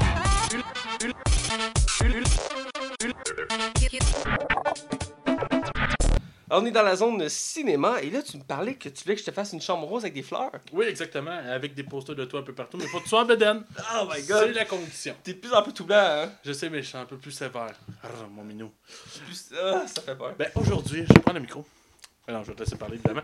Mais, euh, aujourd'hui, ma chronique sur la zone cinéma bon, va se résumer sur un réalisateur. Oui, un réalisateur. Ton réalisateur préféré. Reconnu mondialement euh, pour euh, de ses nombreux Et films. Oscars? Et ses colla- je, je, je, sais pas. Non, non plus. Chris, pourquoi tu me poses ce col-là? Je le sais pas. Ah ouais, Google en attendant que moi je check ça. Euh, je, je, je parle, excusez-moi. Fait qu'aujourd'hui, c'est ça. Je vais parler d'un réalisateur renommé à grandeur, re- même reconnu par Disney comme étant un de leurs meilleurs réalisateurs, qui a réalisé des films qui sont Des genre, succès. des succès, des classiques, et qui a collaboré un peu trop avec Johnny Depp. Hum, je me demande bien c'est qui tu parles. Ouais, là, je commence à couper les ponts. J'imagine que vous vous doutez de qui je vais parler. Je vais parler de Tim Burton. Ah, ouais. La raison pourquoi je vais vous parler de Tim Burton, c'est que j'ai eu une Ton révélation. idole. Non, non, c'est Chris. De Chris. Euh, j'ai eu une révélation dans ma tête en fin de semaine. Je suis venu à la conclusion que je ne l'aime pas. Ouais. Je- je- J'aime pas Tim Burton. Et pour diverses raisons, euh, j'ai. Je pense que son. Tu sais, je- ah, ah, outre- mettons, outre euh, Edouard. Pour info, il n'y a pas eu d'Oscar. Bon, je m'en doutais un peu. je vais être honnête, par exemple, il y a un seul film de, de- de Tim Burton que j'ai beaucoup aimé. Batman. Non. C'était euh, Edouard au, euh, Main d'argent. aux mains d'argent. Ce film-là, je dois l'avouer. Ah, mais c'est c'est je, quelque je chose. pense que c'est un de ses premiers films aussi. Puis. Euh, j- j'en- Si je me trompe pas, c'est le premier film avec Johnny Depp, je crois. Ouais, ben c'est un des premiers films à Johnny Depp tout court. Ouais. Euh, ben c'est ça. J'ai, à part ce film-là, j'en suis venu à la conclusion que j'aimais pas vraiment ces films. Euh... Ah non, c'est vrai. Il y a Beetle- je, je, je vais me résumer à deux films que j'ai aimés. C'est Beetlejuice, mais Beetlejuice parce que il m'a, j'ai grandi avec quand j'étais jeune. Ah, Fait que j'ai, j'ai avec comme- Michael Keaton. Ouais. Mais après ça. Ok, je vais commencer par le, le cas de Batman. euh, le Batman, le premier, avec Jack Nicholson. Je, je- je- n'aime pas ce film pour plusieurs raisons. Euh, le fait que le film ne soit pas sur Batman. Batman est là, j'étais allé voir, j'ai fait mes recherches pour vrai, et il apparaît, je pense, 47 minutes sur un film de 2h15. Tabarnak. Jack, Nicholson a presque le double. C'est pas plus que le double. Le film se concentre plus sur Jack Nicholson que sur- ben, sur le Joker, mais l'interprétation du Joker, je sais que euh, le Joker, tu peux l'interpréter de plusieurs façons. Ouais. le Joker, là, celui-là, j'ai juste l'impression de voir un artiste qui est juste un peu loufoque qui est parti pédales. Le fait qu'il tombe dans une dans, dans, dans, une chaudière de, de produits chimiques, je trouve pas qu'il. euh, C'est la scène classique. Ouais, c'est ça, mais j'aime pas l'idée, le fait que ça a modifié sa face. J'aime pas l'idée que ça a changé son idéologie. Batman là-dedans tue. Oui, oui. Il, Mais elle m'appelait pas ça. oui, il tue. Euh, puis dès, dès les premières scènes de combat, il en tue plusieurs, je te dirais même. c'est épouvantable. Des explosions, des, euh, il y en a qui pitchent en bas de, beaucoup d'étages. Je, je, je suis pas capable. Écoute, ce film-là, je trouve que c'est un ennui. Je n'ai aucun plaisir. Et moi, un film de Batman que on ne se concentre pas sur Batman, ça m'intéresse pas du tout, genre. Mais il me semble que le deuxième, il on voit beaucoup plus Batman. et- oui, c'est ça. J'allais y venir. Justement, Batman le défi. euh, bah, ouais, c'est ça. C'est le défi. C'est Batman Returns en anglais. Euh, c'est une coche en- au-dessus pour ce qui est de Batman. Mais encore là, euh, c'est je trouve qu'on se concentre encore beaucoup trop sur le méchant. Écoute, The Dark Knight avait tellement un bon, un bon balancement pour choisir. Écoute, je sais que c'est sorti après, là. Pour choisir on- le, le temps du méchant puis le temps du gentil. Mais je trouve que c'est des Batman. Écoute, Catwoman qui se fait réanimer par des chats. Je sais pas d'où vient cette idée-là de se faire réanimer par des chats, là. Ben, ça vient de cela. Ça vient de là. Ben ouais, c'est ça. Puis il l'avait refait en plus dans le film de Catwoman, Ouais. tu sais, l'épouvantable film de Catwoman. Puis, euh, aucun spoil, là, mais euh, il y a une référence à ça dans Gotham. Puis j'ai lu des commentaires, puis c'est vraiment, c'est vraiment une référence à Tim Burton et. euh, Ah ouais, c'est lui qui l'a inventé. Ouais. cette- Sinon, je je continue. Euh, Ed Wood, je ne l'ai pas vu. Mars Attack, ça fait tellement longtemps que je l'ai pas Ah, vu. Mars Attack, Mais, ouais. mais quand j'étais jeune, j'aimais ça, Mars Attack. Mais... C'est un classique, là, avec euh, le chanteur, là, comment il, il s'appelle déjà euh? Parce qu'il y a un des acteurs principaux du film, c'est un chanteur, puis il chante dans un casino, puis où les, les Martiens attaquent. Ouais, ah, c'est Tom Jones. Tom Jones, ouais. I'm not a dude, You want to be loved, to be loved. Ben c'est ça. Fait que, je, en fait, ce qui me gosse le plus de, de Tim Burton, je dirais, c'est ses derniers films. Quand on va à Charlie et la, et la chocolaterie, moi, j'ai pas aimé ça du tout. J'allais regarder ça, des classiques. J'ai pas aimé ça. Sweeney Todd, j'ai trouvé ça épouvantable comme comédie musicale. C'est long, il se passe à rien. J'ai pas, pas pu l'écouter au complet, ça, encore. Ouais, ben Chris, t'as bien fait. Tu veux sûrement survivre. Euh, Alice au Pays des Merveilles, c'était un flop monumental. Écoute, ça n'a pas été un flop côté monétaire, mais côté critique, ça s'est fait ramasser. Visuellement, t'as beau faire un beau film, mais si t'as ton scénario, a pas de fond. Tu sais, Ce qui est détaché, c'est qu'il a fait une histoire originale avec l'univers d'Alice qui a été à double tranchant. Ben, c'est ça. Ça a fait que le 2, il a vraiment pas marché. non. Euh, après ça, il est arrivé avec Dark Shadow, genre qui est comme euh, encore Johnny Depp en vampire. Je sais pas si ça te dit quelque chose. Oui, euh, il, euh, il, s'est vampé, puis il y a aussi Eva Green dedans, là. Ouais, ouais, c'est ça. Ouais. C'est épouvantable film. vu quand il était sorti. C'était pas bon. Euh, puis Big Eyes, que je n'ai pas vu avec Amy Adams, c'est. Euh, euh, voyons, lui qui joue le méchant dans Spectre ou dans Inglourious Bastard. Ah, ok, ouais. Euh, Je- je- oui. J'ai oublié son nom, mais là, tu sais, c'est comme là, il a accepté le projet de Dumbo, mais j'ai l'impression qu'il a accepté le projet de Dumbo justement pour financer un autre de ses films. Écoute, il joue tellement sur le style du. Mais t'as skippé le dernier film qu'il a fait avec Eva Green. C'est le premier film qu'il faisait sans Johnny Depp. Ah, ok, tu vas en parler, bah. je- je voulais passer à côté. Là, mais... Tu veux faire euh, le- Ben, dans le fond, euh, c'est... je vais essayer de bien le dire parce qu'il est pas évident comme nom. Ouais. C'est Miss Peregrine Home for uh, Pe- Peculiar Children. En tout cas, bref, c'est un film de X-Men. C'est un X-Men. Euh, écoute, Eva Green, je l'adore comme actrice. C'est super bonne et très, très, très, très, très talentueuse. Mais. j'ai- Le, le pire, c'est que c'est basé sur une œuvre qui est considérée comme un classique. Qui, est, euh, Ouais, oh oui, je sais, mais. Mais moi, j'avais trouvé l'univers vraiment intéressant. Mais c'est parce que qu'est-ce qui arrive, c'est que Tim Burton en ce moment, je trouve que c'est, du recyclage qu'il fait. Euh, tu sais, il a- je me rappelle Dark Shadow, il y avait un dans le temps qui était un film osé et sombre et gothique. c'est parce que tous tes films sont de même, man. tu sais, il y a des réalisateurs. Oui, mais il y a toujours le même genre. Il aime ça faire des films sombres, euh, une allure vraiment. euh, Ouais, mais Ouais. c'est ça, mais quand tu fais juste des films comme ça, tu te donnes pas d'identité en quelque part. Tu fais juste recycler ce que t'as déjà fait. Non, mais ouais, c'est un recyclage, mais moi, je vois plus comme son style.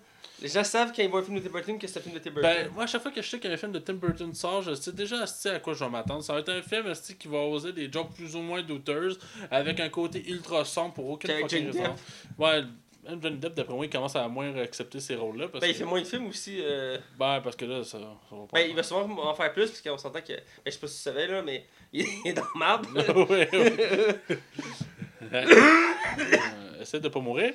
il dépense trop d'argent. Mais c'est ça, pour, pour revenir, c'est ça. J'ai l'impression que ça va avoir un recyclage. Euh, j'ai l'impression qu'il n'y a aucune once de- d'originalité qui est sortie récemment. Euh, il y a des, comme quand je vois que, que scrappé, pour moi, Batman. Écoute, je vais me faire. Des roches. ah oui, je sais qu'il y en a qui trippent vraiment beaucoup ces deux premiers de Tim Burton. Surtout que le- c'est considéré comme les meilleurs des, des quatre, là. Ouais, ben là, écoute. Un de marde contre une roche, tu vas me dire que la roche, ça, en part en marde, puis elle goûte pas en marde, là, mais elle a pas d'émotion. Michael Keaton était super bon, Batman. Ben, je pense pas que c'était Michael Keaton vraiment le problème, mais quoi que c'était- Michael Keaton, je trouvais que Michael Keaton avait pas vraiment la, la, la, la, la, la, la prestance d'un Bruce Wayne. Puis j'adore Michael Keaton, j'enlève à rien. Ouais. Ben, Puis écoute, la Batmobile de, de, de- de- des Batman, euh, des deux premiers, elle est super belle. J'aime son design Ouais. avec la pointe en avant. Mais ce côté-là, ultra gothique, je, je sais pas. Ça me plaît pas pour vrai, puis c'est- c'est. il faut aimer le genre. Puis écoute, je- je- je- j'en écoute pas de films de Tim Burton maintenant. Je. Quand je vois un film de Tim Burton, je suis comme ah, un autre film de Tim Burton. C'est de valeur parce que c'est pas. Je dis pas. J'aime pas ce qu'il fait, mais je dis pas non plus qu'il est sans talent. Mais je son approche, sa façon de, de faire ses, ses films, se basait juste sur le fait que Beetlejuice, ce type et Batman ont marché fort parce qu'avec son style gothique, je trouve que ça justifie pas le fait que ces films commencent à vraiment se piler sur eux-mêmes. Il peut avoir Tu nécessairement. devrais y écrire une lettre. Tim Burton, tu me fais de la peine, le cadeau. Batman était mauvais. Le pire, c'est que ce film-là, il se vend encore euh, comme des petits pains chauds, puis Ben, écoute. Et on, on l'acclame encore, mais je suis pas capable. J'ai écouté plusieurs fois, puis je l'aime beaucoup, le premier film. je- je- je- Mais après, j'écoute, ça fait quand même. euh, depuis le secondaire que j'ai pas Ben, vu. peut-être que là, avec ta connaissance de Batman actuel, et comparativement peut-être la dernière fois que tu l'as vu, tu vas peut-être être moins blasé, puis tu vas peut-être être... Non, tu vas peut-être être plus blasé, excuse-moi, puis avoir une approche différente de ce film-là, genre. Ben, pour le côté Joker, je trouve que c'est la version la plus fidèle qu'on ait vue au cinéma. Mais pour le reste, il y a tellement d'interprétations du Joker, tu peux faire n'importe quoi. Spoiler alert, moi, le fait que ce soit le tueur des parents de Batman, c'est Ben, c'est une twist qui est. discutable, là. Ouais. Il y a plein de versions. Il y, a, il y a plein de théories là-dessus. Et, euh, il y en a une que je trouvais super bonne c'est que le tueur de- des parents de Batman, c'est Batman. Ouais, il vient du futur. Puis qu'il n'y a pas le choix de faire ça, sinon il ne viendra jamais Batman. Fait c'est comme une boucle, une boucle infinie, c'est un paradoxe dans le fond. là. Ouais, je l'avais déjà vu, Ouais. entendu parler. Bref, euh, t'as fini de sortir ta rage là? Ben, oui, puis écoute, j'aimerais vraiment ça aimer Tim Burton, mais actuellement, tant qu'il Tu te faire pas un marathon. Tu te fais un marathon de Tim Burton Ah. jusqu'à temps que tu l'aimes. chose. Je vais vomir noir, moi, c'est- C'est bon, on va te changer tout ça, on va te parler d'un coup que t'as- quelque chose que t'as aimé, là, Superman. Fait que sans plus attendre, on va du côté du non-spoil. J'aurais été curieux de voir ce qu'il aurait fait avec Superman avec Nicolas Cage. Ah, Hey, sacrément. il était même pas censé voler, hein. Non, pis il était pas censé avoir son costume classique, puis il devait se battre contre une araignée géante. Make sense. puis ah oui, il y avait une barbe aussi. Ah, pour vrai? ben il voulait, il voulait euh, qu'il y ait une barbe, il voulait qu'il y ait un look genre plus pouilleux. Ouais, il aurait été gothique. Ouais. Bref, sans plus attendre, on va du côté non-spoil pour parler du film Man of Steel. Hey, Matt, mais qu'est-ce que tu fais? Je suis en train de donner un don à notre Patreon. Mais c'est quoi, Patreon? Patreon, c'est un moyen de collecter des dons pour aider notre podcast à s'améliorer. Mais comme quoi? comme améliorer le son et même avoir un aspect visuel. Alors je vous invite à aller donner un don à notre page Patreon, le lien est sur notre page Facebook. Attention, vous rentrez dans la zone non spoiler. Attention, vous rentrez dans la zone non spoiler. Alors, on est du côté non spoil et cette semaine, on critique le film Man of Steel, le premier film de l'univers étendu, ben, l'univers l'univers ci- cinématographique de DC Comics. Dans c'est l'équivalent de Marvel, mais c'est son opposant, dans le fond. Depuis toujours, euh, Marvel et DC se font une guerre de comics, parce que c'est les deux plus gros dans, cette industrie-là. Même si ça existe des moins gros, mais souvent, ils sont engloutis par soit Marvel ou DC, ce qui est dans un sens malheureux, parce que ça, ça perd sa valeur euh, authentique. Reste que Man of Steel étant le premier, réalisé par Zack Snyder, euh, un habitué de ce qui est super-héroïque, parce qu'il a déjà euh, fait un film de DC avant, qui était Watchmen, Ouais. que j'ai beaucoup aimé, même s'il dévie un peu de l'œuvre originale. Il avait fait un film sur euh, 300 qui était comme basé sur un comic aussi. Ouais, qui est euh, basé sur des événements historiques, mais amplifié dans le Oh, style ouais. comique. Et Sucker Punch aussi, qui, avait, qui était très intéressant euh, côté artistique. Je me rappelle pas trop du film, mais j'avais beaucoup aimé les effets spéciaux, ce film-là. Mais, mais ça, c'était pas vargeux au niveau du scénario. Ben, c'est genre, ils sont comme dans les asiles, je pense. Ouais. C'est ça, ils sont dans les asiles, puis euh, ils hallucinent. Mais c'est le côté euh, effets spéciaux que j'avais trouvé intéressant. L'histoire était bobof, mais il reste que c'était un film en tout. C'est intéressant, c'est que c'était principalement juste des femmes. Comme dans, Ouais, dans mais il Cass- était tout habillé ultra sexy, par exemple. Ah, en tout cas, en tout cas, en tout cas. je- tu sais que tu t'en rappelles pour ça, là. Ben, un peu pour vrai. C'est plate, mais. Ah, je sais, moi je me rappelle aussi pour ça. Ah, tu vois, Reste là, t'es de moi, mais t'es pas bien. J'essaie de parler pour le gentleman, plutôt pour le tout de cul, ça donne une c'est image. ça, ouais, T'es c'est- en couple, c'est pas grave, toi t'es en couple, t'es t'es réservé. Moi, faut que je paraisse bien. Euh, ton oreiller, tu l'aimes pour vrai. non! Bref, pour aller dans le côté casting, le- les acteurs, on a Harry euh, Canville, euh, qui était choisi par Superman. À l'époque, il était pas très connu. Il avait fait la série Tudor, que j'avais beaucoup aimé. C'est comme ça qu'il s'est fait connaître, dans le fond. C'est plate parce que tu te rendais jamais à la fin parce que j'étais là, hey, tu dors. Ah mon dieu. Hey, je t'es- m'ex- hey, je m'excuse. Si Hugo serait là, c'est lui qui l'aurait shooté. Ah, je m'excuse. Ah, elle était trop facile. La série est super bonne, une série historique sur euh, Henri VIII. J'ai beaucoup aimé. Et un des personnages principaux était joué par cet acteur-là. Et euh, euh, on va revenir plus tard dans les anecdotes, mais il a été choisi pour une raison euh, pré- bien précise. Euh, on a Amy Adams, euh, qui joue Lois Lane, euh, la journaliste. Et euh, Elle, elle commençait à être vraiment connue là, dans ce ouais, même si elle, elle est quand même dans, une elle est dans la trentaine d'années, elle aussi, euh, sa, sa carrière, elle lève en ce moment. là Oh, ouais, ben, elle est très bonne comme actrice. Ouais, très bonne. J'avais beaucoup aimé dans. elle faisait un film de crime avec Kristen Bell, puis Jamie Renner. Ah oui, euh, ah mon dieu, que j'ai ça qu'on fait ça. Ah, je suis quelque chose en anglais. Là. Ouais, il y avait Bradley Cooper aussi là-dedans. Oui, c'était un super bon film, mais elle était dedans. Puis, Euh, euh, elle était bonne dans Rival, elle était fucking bonne même dans Rival. Oui, dans Revolt était écœurant. Euh, est dans sa montée. On a euh, Michael euh, Shannon qui joue le méchant du film. Faut dire fait- Michael Shannon. Shannon Ouais. qui joue le général Zod. Un acteur de tellement grand talent. Je l'ai pas vu beaucoup au cinéma, malheureusement. pour vrai? mais je l'ai connu dans la série Walkout Empire. Ah ouais, j'ai joué là-dedans. la série d'HBO sur la, la prohibition, euh, qui était très bonne, qui était qui est basée sur des, histoires- une- des- des histoires vraies. Et il jouait un agent du euh, FBI, je me rappelle bien. Et je l'avais bien aimé là-dedans. Il avait un rôle très torturé, tout ça. Et je l'ai vu à quelques rôles dans, au cinéma, mais je n'arrive pas à m'en rappeler exactement. Mais je sais que c'est un, un- un acteur de talent qui. Mais là, il jouait dans la. Il y a pas longtemps, il joué dans La Veille. Tu sais, les trois gars qui vont fumer des. euh, qui c'est la veille de Noël avec cette drogue. oui, oui, je l'ai aimé, l'ai là-dedans. Euh, Il y a un autre film que je vais voir de lui, qui a fait il y a pas longtemps. C'est un film historique. Il fait Elvis. Ah oui, Elvis. C'est Nixon euh, contre Elvis avec Steven Spacey. C'est lui qui fait Elvis. Kevin, ouais, puis Kevin Spacey fait euh, J'ai Nixon. jamais vu ce film-là. Je veux le voir, moi, ça fait un bout, je veux le voir. Ouais, moi aussi, je faut que je. J'étais surpris parce que je m'entendais pas à ce qu'il ressemble tant à Michael Jackson, mais quand tu le vois maquillé tout, Michael Jackson? euh, Elvis Presley, I don't up because I'm bad. très bonne. Je pensais pas qu'il allait autant. J'étais pas sûr, quand ils ont annoncé cet acteur-là faire Elvis, j'étais comme, what? Mais quand je l'ai vu maquillé tout ça, j'étais comme, ah, ah, là, il y a de quoi faire. il y a quoi à faire, Euh, c'est ça? je pense que finalement, c'est Kevin Spacey qui s'en sort moins bien. Puis je pensais que. au Niveau maquillage, on parle là? Ouais, Kevin Spacey, c'est, ouais, ils ont fait ça baiser, ils ont changé son nez. ouais, c'est à peu près ça.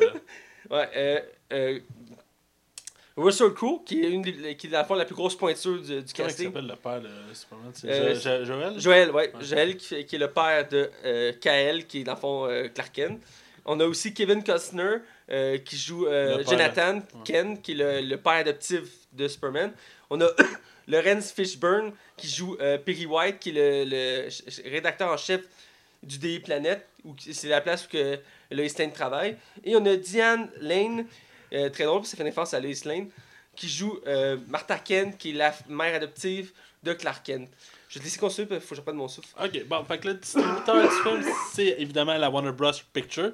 C'est une production faite par DC et Legendary. Legendary étant la maison de production à Christopher Nolan.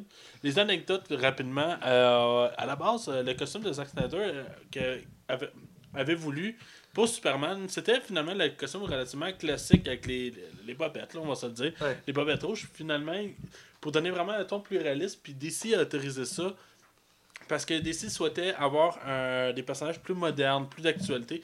Puis on va se dire, les bobettes.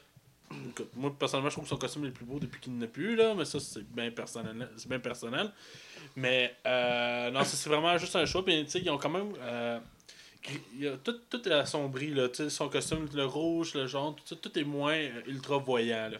Ce qui fait que le costume est quand même vraiment beau. Là. On Le costume il est très beau, euh, il est très original, puis on voit que c'est dans la, la continuité de, de, de rendre les personnages plus modernes. Parce que dans toutes les versions précédentes, on avait le même genre de costume. Dans Superman Return, dans les débuts des années 2000, il avait gardé le costume classique de Superman bleu avec les bobettes rouges. Ça différait. euh, là. Puis on voyait qu'il y avait un décalage avec la réalité. Moi, je le sentais quand t'écoutais le Ouais. film. Tu sentais que c'est pas réaliste par rapport à la société. Oui, dans le temps, ça fitait, mais là, tu sais, ils ont retravaillé comme le costume de quand. euh, parce que quand t'as vu des costumes comme Spider-Man ou euh, le Batman de Christopher Nolan. ou les X-Men, t'arrivais avec Superman Returns avec un costume vraiment Ouais. plastique. Ah, non. Ça passait mal. Euh, ce costume-là, c'est vraiment démarqué. Euh, anecdote que je vais mentionner aussi, l'acteur principal a été choisi parce qu'il était Ouais. pas connu. Euh, il voulait comme donner un vent de fraîcheur à l'univers de DC qui, qui voulait commencer. Ben, parce qu'on a déjà parlé, mais à la base, c'est censé- être Green Lantern, mais ça a été un, un flop. Donc, on voulu relancer ça. Ils ont voulu donner une nouvelle tête d'affiche pour comme, créer un nouvel univers. Euh, donc, ils ont pris Henry Cavill, puis ils sont forts aussi DC. Quasiment tous leurs héros qu'ils ont choisi à date, c'est ça, sauf Ben Affleck. Ils ont pris des acteurs qui sont peu ou pas connus pour faire des rôles de super-héros, dans le sens que l'acteur qui fait euh, Cyborg, qui fait Flash, qui fait Aquaman, sont peu connus. Ouais, quoi que Jason Momoa, c'est peut-être le plus connu Il, après il est Ben en Affleck. montée, il est en montée, lui. là. Ouais, c'est ça. Mais le plus connu de la gang, c'est Ben Affleck. Probablement parce que Batman, c'est un personnage. euh, il te fallait un acteur fort. là. Ouais, il il- puis Batman, était- euh, Ben Affleck était choisi en fonction d'Henry Cavill.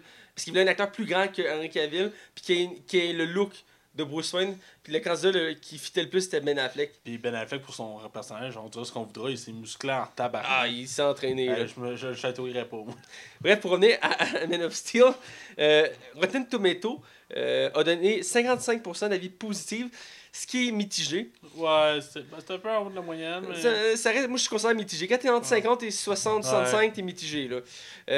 Par contre, le public était plus au rendez-vous avec un 75%, ce qui est quand même très bien, dans le sens que c'est... Ben, c'est parce que qu'est-ce qui arrive, c'est que les personnages comme Batman et Superman sont des personnages ultra connus de la culture populaire. Là. Fait que il y a comme vraiment un fanbase énorme pour ces personnages-là, puis il y a comme un amour qui finit pas. Fait que n'importe quel film serait mauvais, vont avoir des bonnes critiques euh, généralement. Puis ils vont défendre le film. c'est exactement ça que je pensais. Ah ouais, tu pensais à ça? Non, mais dans le sens que les fans de super vont toujours euh, appuyer le super Ouais, même Ah, si le film il est pas bon. Là. Voilà. Même pour Green Lantern, le public était plus, plus là que le- la critique. Ouais. Euh, pour Metacritic, euh, ça- étonnamment, c'est la même chose. Euh, 55 d'avis positifs. Et euh, pour le critique euh, Public. public, euh, non, pas public, euh, professionnel. Et 75% d'avis positifs du public. Non, le, le, le, le- le 75, c'est le public. Ouais. Ben, c'est ça, mais t'as dit euh, l'inverse. J'ai dit 55. puis, euh, Ah, ok, excuse-moi, ok, c'est bon, ok. Ça va aller, Je Max. sais que c'est toi qui s'est fourré, mais en tout cas. C'est pas grave. Bref, les notes sont identiques. C'est rare que ça arrive. euh, même toi, tu étais étonné. Mais ça monte euh, quand même. c'est rare, mais ça monte comme. C'est bien représentatif. là. Ouais, ouais, exactement. Je vais te laisser aller avec. Ben, en fait, euh, bref, mention que c'est basé sur l'univers de Superman. Il faut quand même le mentionner pour ceux qui connaissent pas ça. On l'a écrit, je vais le mentionner. Si tu connais pas Superman ou Batman, ben sors de chez toi. fait que le film a coûté 225 millions. C'est- eh, c'est cher. gros. Là. Écoute, tu m'entends souvent parler du box-office, c'est énorme comme C'est plus hauts, là. Et le film a rapporté 668 millions. C'est pas un échec, loin de là. Mais c'est pas le succès escompté. Euh, par exemple, à 225 millions, on n'est pas loin des. Il doit être facilement dans le top 15 des films les plus chers de l'histoire du cinéma. C'est énorme, 225 pièces. Souvent qu'ils visaient le Ben, milliard. euh, 225 pièces. 225 millions. Ouais. C'est énorme comme budget. Probablement que la Warner visait vraiment en gros ce film. Ben, j'ai l'impression qu'ils visaient le milliard pour ce genre de film-là. là. Ouais, ben Batman vs Superman, c'était 1 milliard qu'il visait. Ouais. Puis il a fait en dessous, il a fait 870 millions, je pense, à peu près. ouais. Fait que c'est vraiment pas les, les, les- les box-office euh, souhaités. Fait que il- je pense qu'il souhaite gros pour Justice League, mais. On, va- on va voir ce que ça va donner. Ouais. Surtout que Joss Whedon qui a travaillé dessus. Avec un paquet de coupeurs. euh, ça, ça m'inquiétait un peu, mais j'ai hâte de voir ce que ça va donner. Ah, J'ai confiance en Joshua. Ouais, j'ai confiance moi aussi. Euh, surtout qu'il va travailler aussi sur Bad Girl, mais ça c'est un autre sujet. Euh, pour faire un résumé du film, dans le fond, Ben of Steel raconte l'origine du super, super-héros emblématique connu de tous. Si vous ne connaissez pas, ben, allez-vous-en. C'est- un des personnages les plus connus de Il y a des références dans. C'est ça, il y a des références partout. Dans plein de séries, plein de films, ils en font des références. là. Combien de fois on a vu des références de quelqu'un qui rentre dans une cabine téléphonique Oui. pour changer Ou Hey, est-ce un avion? Est-ce un oiseau? Mais non, c'est Superman Écoute, vous les connaissez toutes de bord en Ah, bord. ouais. Les bobettes sur le costume. Euh, le, le fait qu'il s'enlève ses lunettes, puis il remet ses lunettes, il y a personne qui le reconnaît. une des scènes clichés, c'est euh, le... il a fait une parodie des films super-héroïques, puis t'as la scène de Superman qui est sur un toit, puis il mange une balle, puis elle mange dans l'œil, puis il tombe en bas du building. Je sais pas si c'est. Non, je l'ai jamais vu. C'est, il a fait un film de, film de peur, mais c'était super-héros. Ouais. Puis il y avait une des scènes, c'était tiré de Superman Return. Parce qu'il y en a une des scènes de Superman Return, il est sur un toit, puis t'as Lex Luthor qui tire une balle de kryptonite, puis il il a ça dans le torse, puis il tombe. Mais dans la scène parodique, il la mange dans l'œil, puis il est comme Ah Ah Ah ouais, c'était le film de, film de super-héros, là. là. Euh, Ouais, il me semble. Ah, faudrait que je le réécoute. c'est- ça, j'avais aimé ça en plus. Bref, ça raconte l'univers origine de Superman euh, d'une façon moderne, euh, en introduisant, en laissant beaucoup de place à sa famille d'origine, donc sur Krypton. On a le droit à à peu près à 15-20 minutes d'introduction avant de voir Superman à l'œuvre, ce qui est une première dans- pour les films de Superman, parce que tous les films de Superman connus euh, qui ont été créés ont toutes la même base. On voit Superman qui, qui est à la ferme de Smallville puis qui découvre ses pouvoirs. Là, on a droit à une introduction avec son père, euh, Joël, ce qui était particulier en soi. Et euh, que, moi, j'ai trouvé ça très intéressant. Et d'ailleurs, ils vont baser une série Krypton là-dessus. Euh, reste que ça, c'est l'introduction de Superman. Donc, on va découvrir ses pouvoirs emblématiques et il va confronter un de ses plus grands méchants. Pour une fois aussi, ce qui est intéressant à mentionner, d'habitude, les premiers films de Superman, c'est Lex Luthor, le méchant. Euh, dans tous les cas, c'était c'était ça. Pour une première fois, ils ont décidé de ne pas réutiliser Lex Luthor tout de suite. Ils l'ont regardé pour Batman Superman. Ils ont pris. est un bon choix, là, ça, tant qu'à moi, là. C'est un bon choix. Quoique, je serais pas surpris que pour 1902, ce soit encore Lex Luthor. Ça, Ouais, ça aurait du sens. ça Ça. aurait du sens. Surtout qu'il sera pas dans. Je pense que ça va être officiel finalement qu'il serait pas dans Justice League. Est-ce que j'ai lu, il a été coupé, je crois. Ouais, c'est ça, je sais, j'ai lu moi aussi. Ben, c'est correct. Je crois que j'aurais voulu le voir avec son nouveau look, mais bon, c'est une autre affaire. Bref, c'est le Général Zod. Donc, euh, pour revenir aux acteurs, qu'est-ce que tu as pensé de la performance d'Henri Cavill? Euh, pour, je le connaissais pas. Pour vrai, moi, le premier film que j'ai connu de lui, c'est vraiment Man of Steel. J'avais jamais vu avant. Euh, pour vrai, Henry Cavill, ça sort relativement très bien. D'un, il y a la carrure, Ouais, il, y a la le men- il y a le menton. Euh, je trouvais que pour une fois, comme l'autre ancien qu'il avait fait pour Superman Returns, je le trouvais trop mince pour un Superman. Moi, dans ma tête, Il était Superman, pas cut, il était pas. ça, moi, dans ma tête, un Superman, c'est quelqu'un de fucking cut bâti. Puis Christopher Reeve, à l'époque, le faisait bien. Puis là, c'est vraiment une montagne de muscles, ce gars-là, là, on va se le dire. Ben Là. oui. Puis euh, non, pour vrai, euh, puis je trouve que ça en sort bien, il joue bien. C'est pas, je pense pas, il est pas mal dirigé, là, je trouve pas, là. Pour vrai, euh, j'ai rien, à, rien, Ben, à reprocher. Écoute, contrairement à toi, moi je le connaissais avant, je l'avais connu dans la série Tudor, c'est ça que Ouais, tu connaître. Euh, j'avais beaucoup aimé cette- son personnage, j'avais beaucoup aimé son jeu. On voyait qu'il qu'il aimait ça jouer. Il y, a, il y a des côtés qui se ressemblent un peu dans le dans son personnage Superman qu'il y avait avant dans sa série Tudor. C'est son. Sa, sa, sa personnalité dans le sens qu'il est tout le temps un peu baveux. Et on le ressent un peu dans son personnage de Superman. Il y a une tendance. il y a tellement, il y a tellement des, un regard naïf en même temps. Ouais, mais c'est ça, c'est l'autre point que j'allais dire. Il- dans les Tudors, on voyait un regard, un regard un peu comme perdu, tu sais, il Ouais. regarde au loin puis il se pose des questions. Mais dans, dans Superman, c'est le même principe, il, est très, perso- il a fait un personnage très poussé sur sa psychologie. Il est très pensif, il, il se pose des questions, il est torturé, vraiment en question. il se remet en question, euh, il y a des doutes. Euh, même si c'est poussé, c'est, c'est- c'est- on voit beaucoup de choses en accéléré. Euh, J'ai beaucoup aimé sa performance. C'est une bonne direction pour un Superman. je Ouais, trouve. c'est, je trouve que c'est de, de- de notre époque, c'est la meilleure direction qu'on peut avoir pour un Superman. Euh, très bon choix d'a- d'acteur aussi d'ailleurs. Il y a la carrure, il y a le looks. Je trouve qu'il ressemble parfaitement au Superman que j'ai. Même si dans les comics, ils sont toujours un peu plus cut, mais il reste qu'il est cut. Fait que c'est ça Ouais, qu'il c'est faut. parce que dans les comics, c'est tout temps over, over. Ouais, ouais, c'est ça. Donc, euh, je suis très, très content de sa performance. Je vais aller avec celle qui joue Lois Lane, Amy Adams.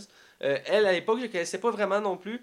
Euh, je me rappelle, je sais pas si c'est en même temps, mais elle avait joué dans. euh, il me semble que c'est elle qui avait joué dans. les, tu sais, les gars qui vont dans les mariages pour coucher avec des filles. Wedding Crasher. Ouais, il me semble que c'est ça. Il me semble que c'est elle qui jouait là-dedans. Je pense, non, je pense que c'est toi avec une actrice qui ressemble vraiment beaucoup. Non, t'as raison, c'est Isha, Is- Isla Fisher. Il se la monte? Is- Non, Puis le pire, c'est que cette semaine, à, petite parenthèse, à Jimmy Kimmel, elle a fait un. Non, Jimmy Fallon, je crois, ou Jimmy Kimmel, a fait une vidéo expliquant les différences entre elle et cette actrice-là. Oui, c'est ça, il s'en ressemble vraiment beaucoup. Ouais, ils sont vraiment. Écoute, c'est quasiment des sosies, là. Euh, mais non, je me suis trompé. Bref, à l'époque, je ne connaissais pas. Point. Parce que je me suis mis, je pensais que je la connaissais, mais non. Euh, à l'époque, je la connaissais pas. Et euh, j'ai aimé. Ben, souvent dans les films super-héroïques, la, la fille principale est souvent très effacée, fragile, elle a besoin de son super-héros pour la protéger. Dans ce film-là, ils sont, ils sont quand même assez égaux dans le sens que elle fait une femme forte qui n'a pas peur de l'aventure, elle n'a pas peur de, de, de, de risquer sa vie. Euh, elle peut pas de, de défendre Superman. Euh, J'ai beaucoup aimé ça, le côté femme forte. Je trouvais ça, je trouvais ça que c'était rafraîchissant.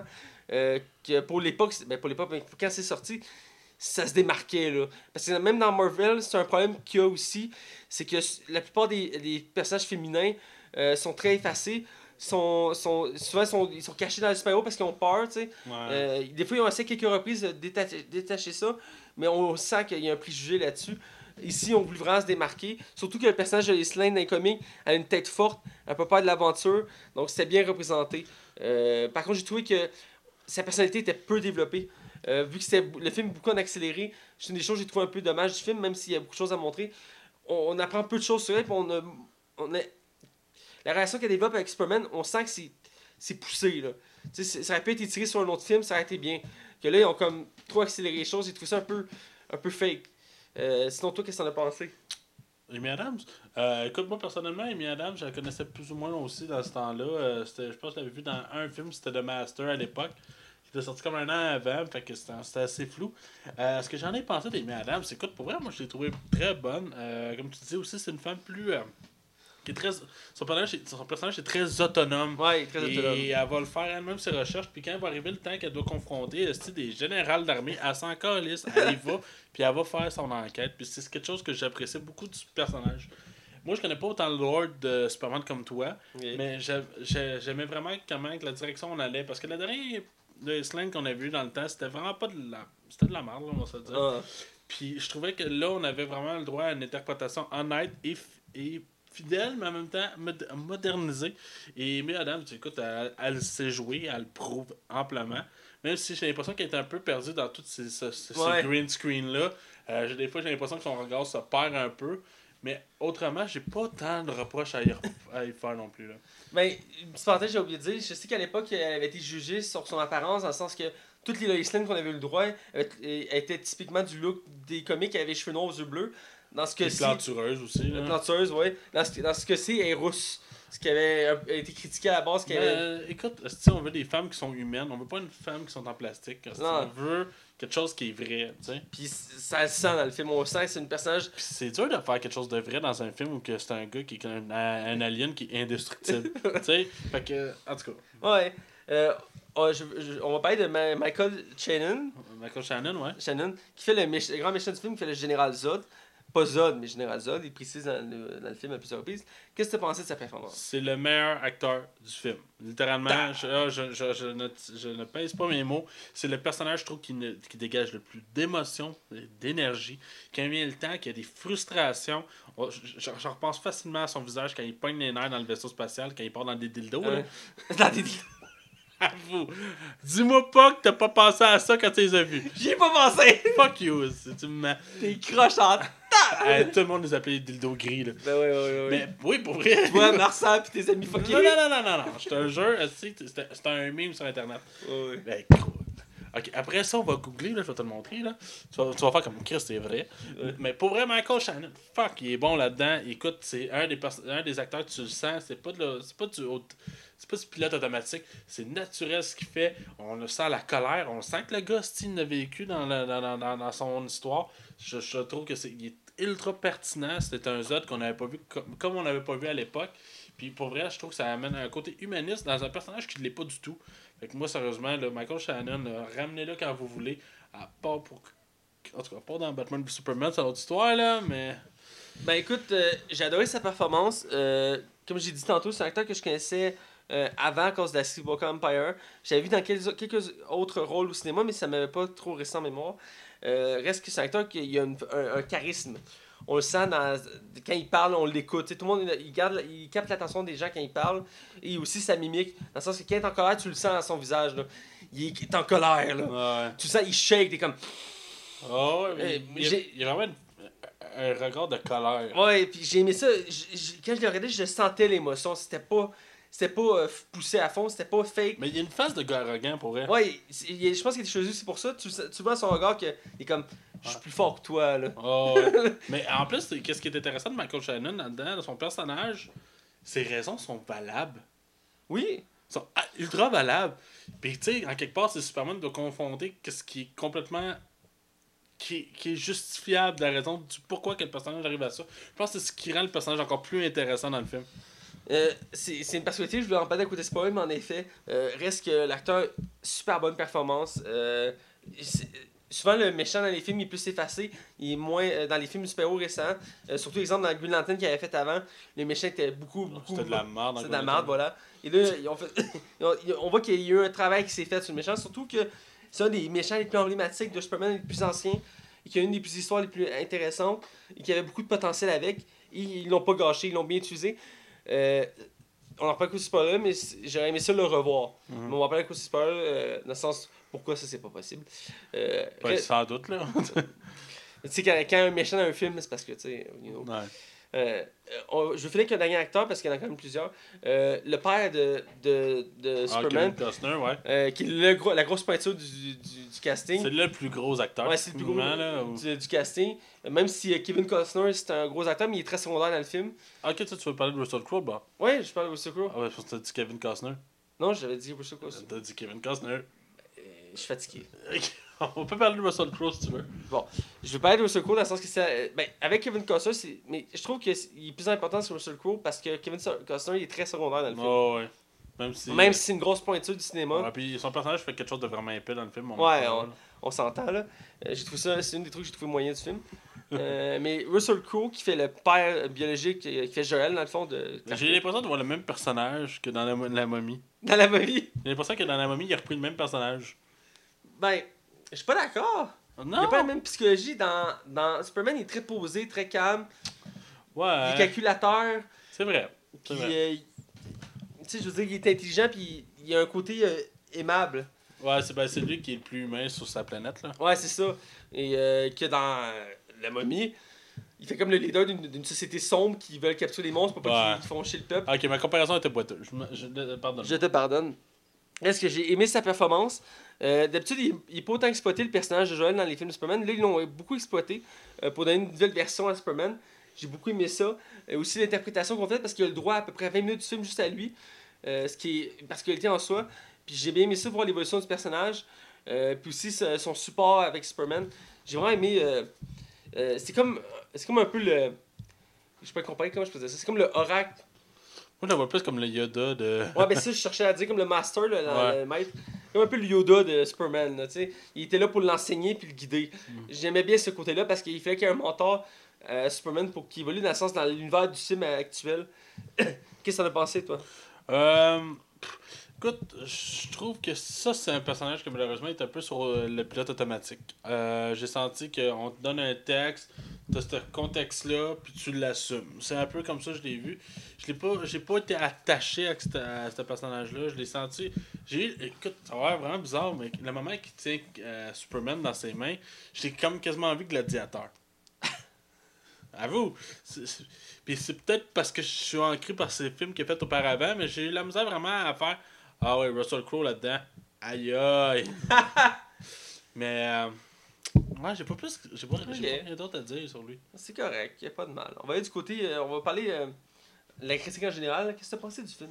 Ouais, euh, Man of Steel, euh, la première fois que je l'ai vu, j'avais capoté. Je suis honnête avec toi, j'avais vraiment aimé ça. J'ai fait Ah, si, ça c'était un vrai Superman comme je voulais. Parce que je me rappelle les premières bandes j'étais hype as fuck. J'étais comme Oh mon dieu. Nolan a travaillé là-dessus, ils ont fait une refonte, on a droit à un Superman fucking dark. J'étais comme Ah, ça va être malade. Ce que j'en ai pensé réellement du film, tu sais qu'il y a des films, des fois, que tu le coup, que tu le prends, t'apprécies, puis après ça, tu le digères, puis après ça, tu te fais un avis. Fait que tu sais, le film, il fait 4 ans, puis j'ai eu le temps de me faire du recul, puis me donner une idée vraiment approximative du film. C'est pas un film parfait. Loin de là, le film a des, des défauts qui sont quand même majeurs, mais il y a un côté de moi qui a vraiment eu du plaisir à l'écouter. Je trouve que Zack Snyder, là-dedans, est beaucoup plus... euh, beaucoup plus honnête dans son travail que dans BVS.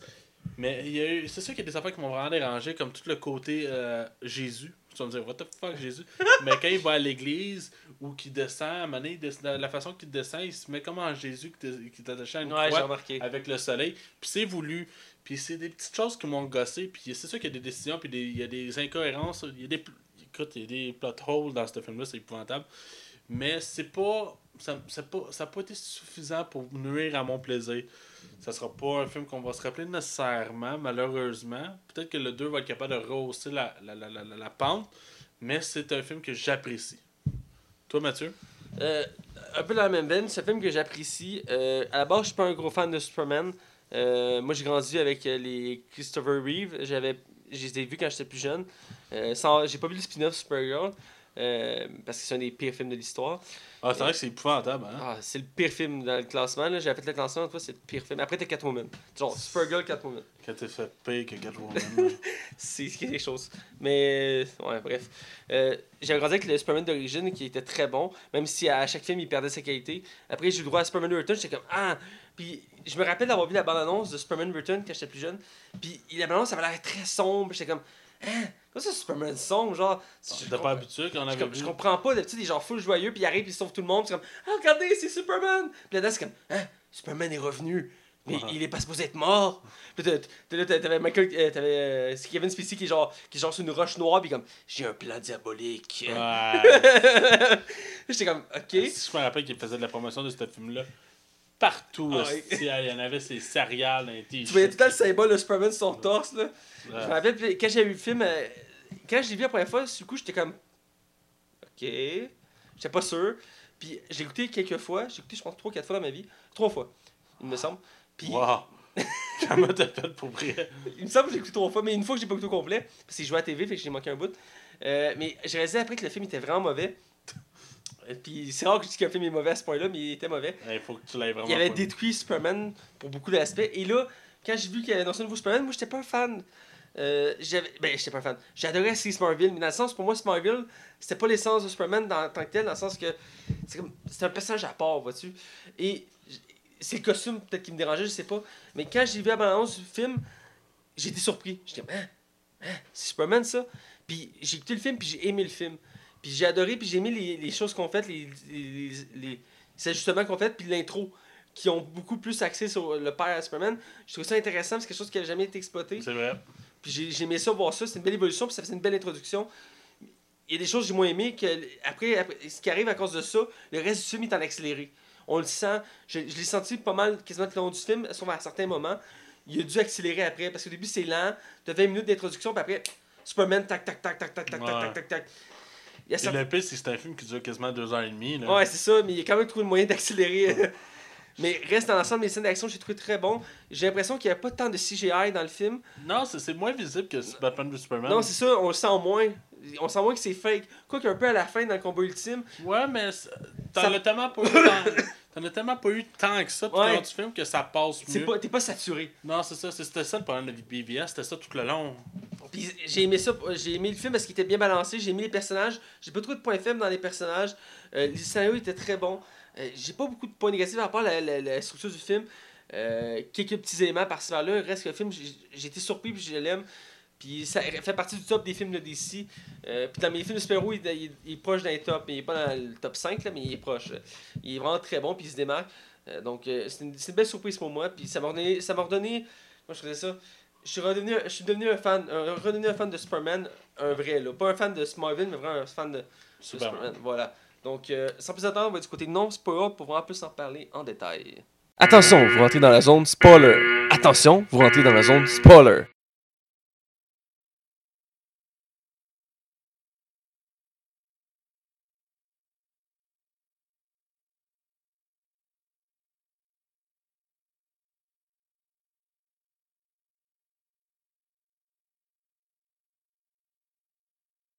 Alors on est du côté non spoiler et je le répète, on critique le film Man of Steel de DC Comics. Euh, ben, je vais te laisser aller euh, avec une scène. Dis-moi une scène qui t'a marqué. Ben, je te dirais que. Tu sais, enlève le, le, le- le départ avec euh, Joël, le, Joël, ouais. gros, là, c'était mieux. Là. Euh, moi, j'ai aimé l'interaction que Clark Kent a avec le père. Euh, quand il va arriver à des moments que, mettons, euh, l'autobus, euh, mettons, il tombe dans l'eau, puis il doit remonter l'autobus, puis que son père il dit Ben, t'aurais pas dû. Puis là, il- c'est là que Superman commence vraiment à se remettre en question en se disant Écoute, est-ce que ce que je fais, c'est la bonne façon? Parce que, tu sais, c'est vrai qu'à quelque part, en relevant l'autobus, il dévoilait un peu qui était qui. Là. Ben, le- dans le côté identité secrète est un peu. euh, Nébuleuse, là. Ouais. Ben, ça, écoute, on peut arriver tout de suite à ce petit bout-là à la fin. Il est engagé au Daily Buggles, ça? Des planètes. Je me trompe avec Spider-Man, hein? Ouais. ok, puis il est engagé, puis savent-tu que c'est Superman ou? Non. Il a ses lunettes avec ses cheveux frisés. Ouais, mais ça, mais c'est pas clair. Mais son costume, c'est quand il est en Clark Kent, c'est ça le principe, tu comprends? Ouais, ouais. En tout cas, bref, c'est ça, c'est- c'est- c'est- c'est c'est vraiment un affaire que j'ai beaucoup aimé. C'est vraiment quand on arrive à, il, il se remet beaucoup en question sur ce qu'il doit faire. Encore plus au moment que le père décide de pas aller chercher le chien. dans- il décide d'aller chercher le chien dans le char. Place de laisser Clark aller le chercher. Euh, De un. Puis il- le pire, c'est que lui, il aurait pu faire genre. Ça aurait été- C'est ça qui est le pire. Mais en même temps, genre. Écoute, je, je comprends tout l'amour que j'ai pour les animaux. Mais là. tu t'as pas pour un chien. Hey, écoute, je, je suis même pas sûr de pouvoir dire ce mot-là. là. Le monde, c'est ça que ça les affecte le plus, là. Mais... Non, mais moi aussi, c'est une des choses qui m'a agacé. Il, il se sacrifie pour un chien. Euh, c'est un peu pas. Dans Smallville, c'était déjà mieux. Puis, tu sais, euh, même si ça me faisait chier dans Smallville, parce que dans toutes les versions de Superman, son, son père, finit, son père adoptif finit par mourir euh, d'une façon ou d'une autre. Il mourrait comment dans ce mauvais pour le fun? Dans Smallville, il meurt d'une- crise cardiaque en essayant d'empêcher Lionel Luthor de corrompre son fils. Ok. C'est Luthor veut se servir de Clark Kent comme outil. Puis là, il, se il, commence à le tab- euh, Jonathan commence à tabasser Lionel Luthor. Puis il, il est malade, fait qu'il fait un arrêt cardiaque. Lionel Luthor est comme fuck, fuck. Puis euh, Ok, ouais. Ben, c'est déjà. tu sais, il meurt pour une cause noble. Ouais, c'est ça, là. il Ben, tu sais, écoute, je comprends qu'il faut sauver le chien, hein. Mais pour revenir au côté euh, Superman qui est déguisé, tout ça, ça m'appelle toujours, j'en ai déjà parlé au podcast, euh, Jimmy Kimmel Show, il avait fait une scène coupée de Batman Superman où t'as Jimmy Kimmel qui est là pendant que Bruce Wayne puis Clark Kent se rencontrent la première fois. Ouais, ouais. Puis t'as t'as juste Jimmy Kimmel qui s'approche, fait regarde, fait excuse-moi, on t'a déjà dit que tu ressemblais à Superman? Il est comme Euh, non, non, là, puis il replace ses lunettes, fait comme T'es Superman? Fait non, non. Puis il met celui-là devant la face à Ben Affleck. Il enlève les lunettes, fait oh my god, mais c'est Superman! Les gars, là, le- le l'ai pire- vu plein de fois, tu parlé Attends, souvent, là. Juste, finir, je, veux le rappeler parce que c'est juste très bon contexte. Là, il, découvre aussi que Batman, c'est Batman avec lunettes, puis là, il s'en va, puis il revient, puis t'as Lex Luthor qui arrive, fait euh, Clark Kent et Bruce Wayne. J'aime ça faire des rencontres, il fait Batman, Superman. Fait Ben non, ça peut être Superman, il a une vue parfaite.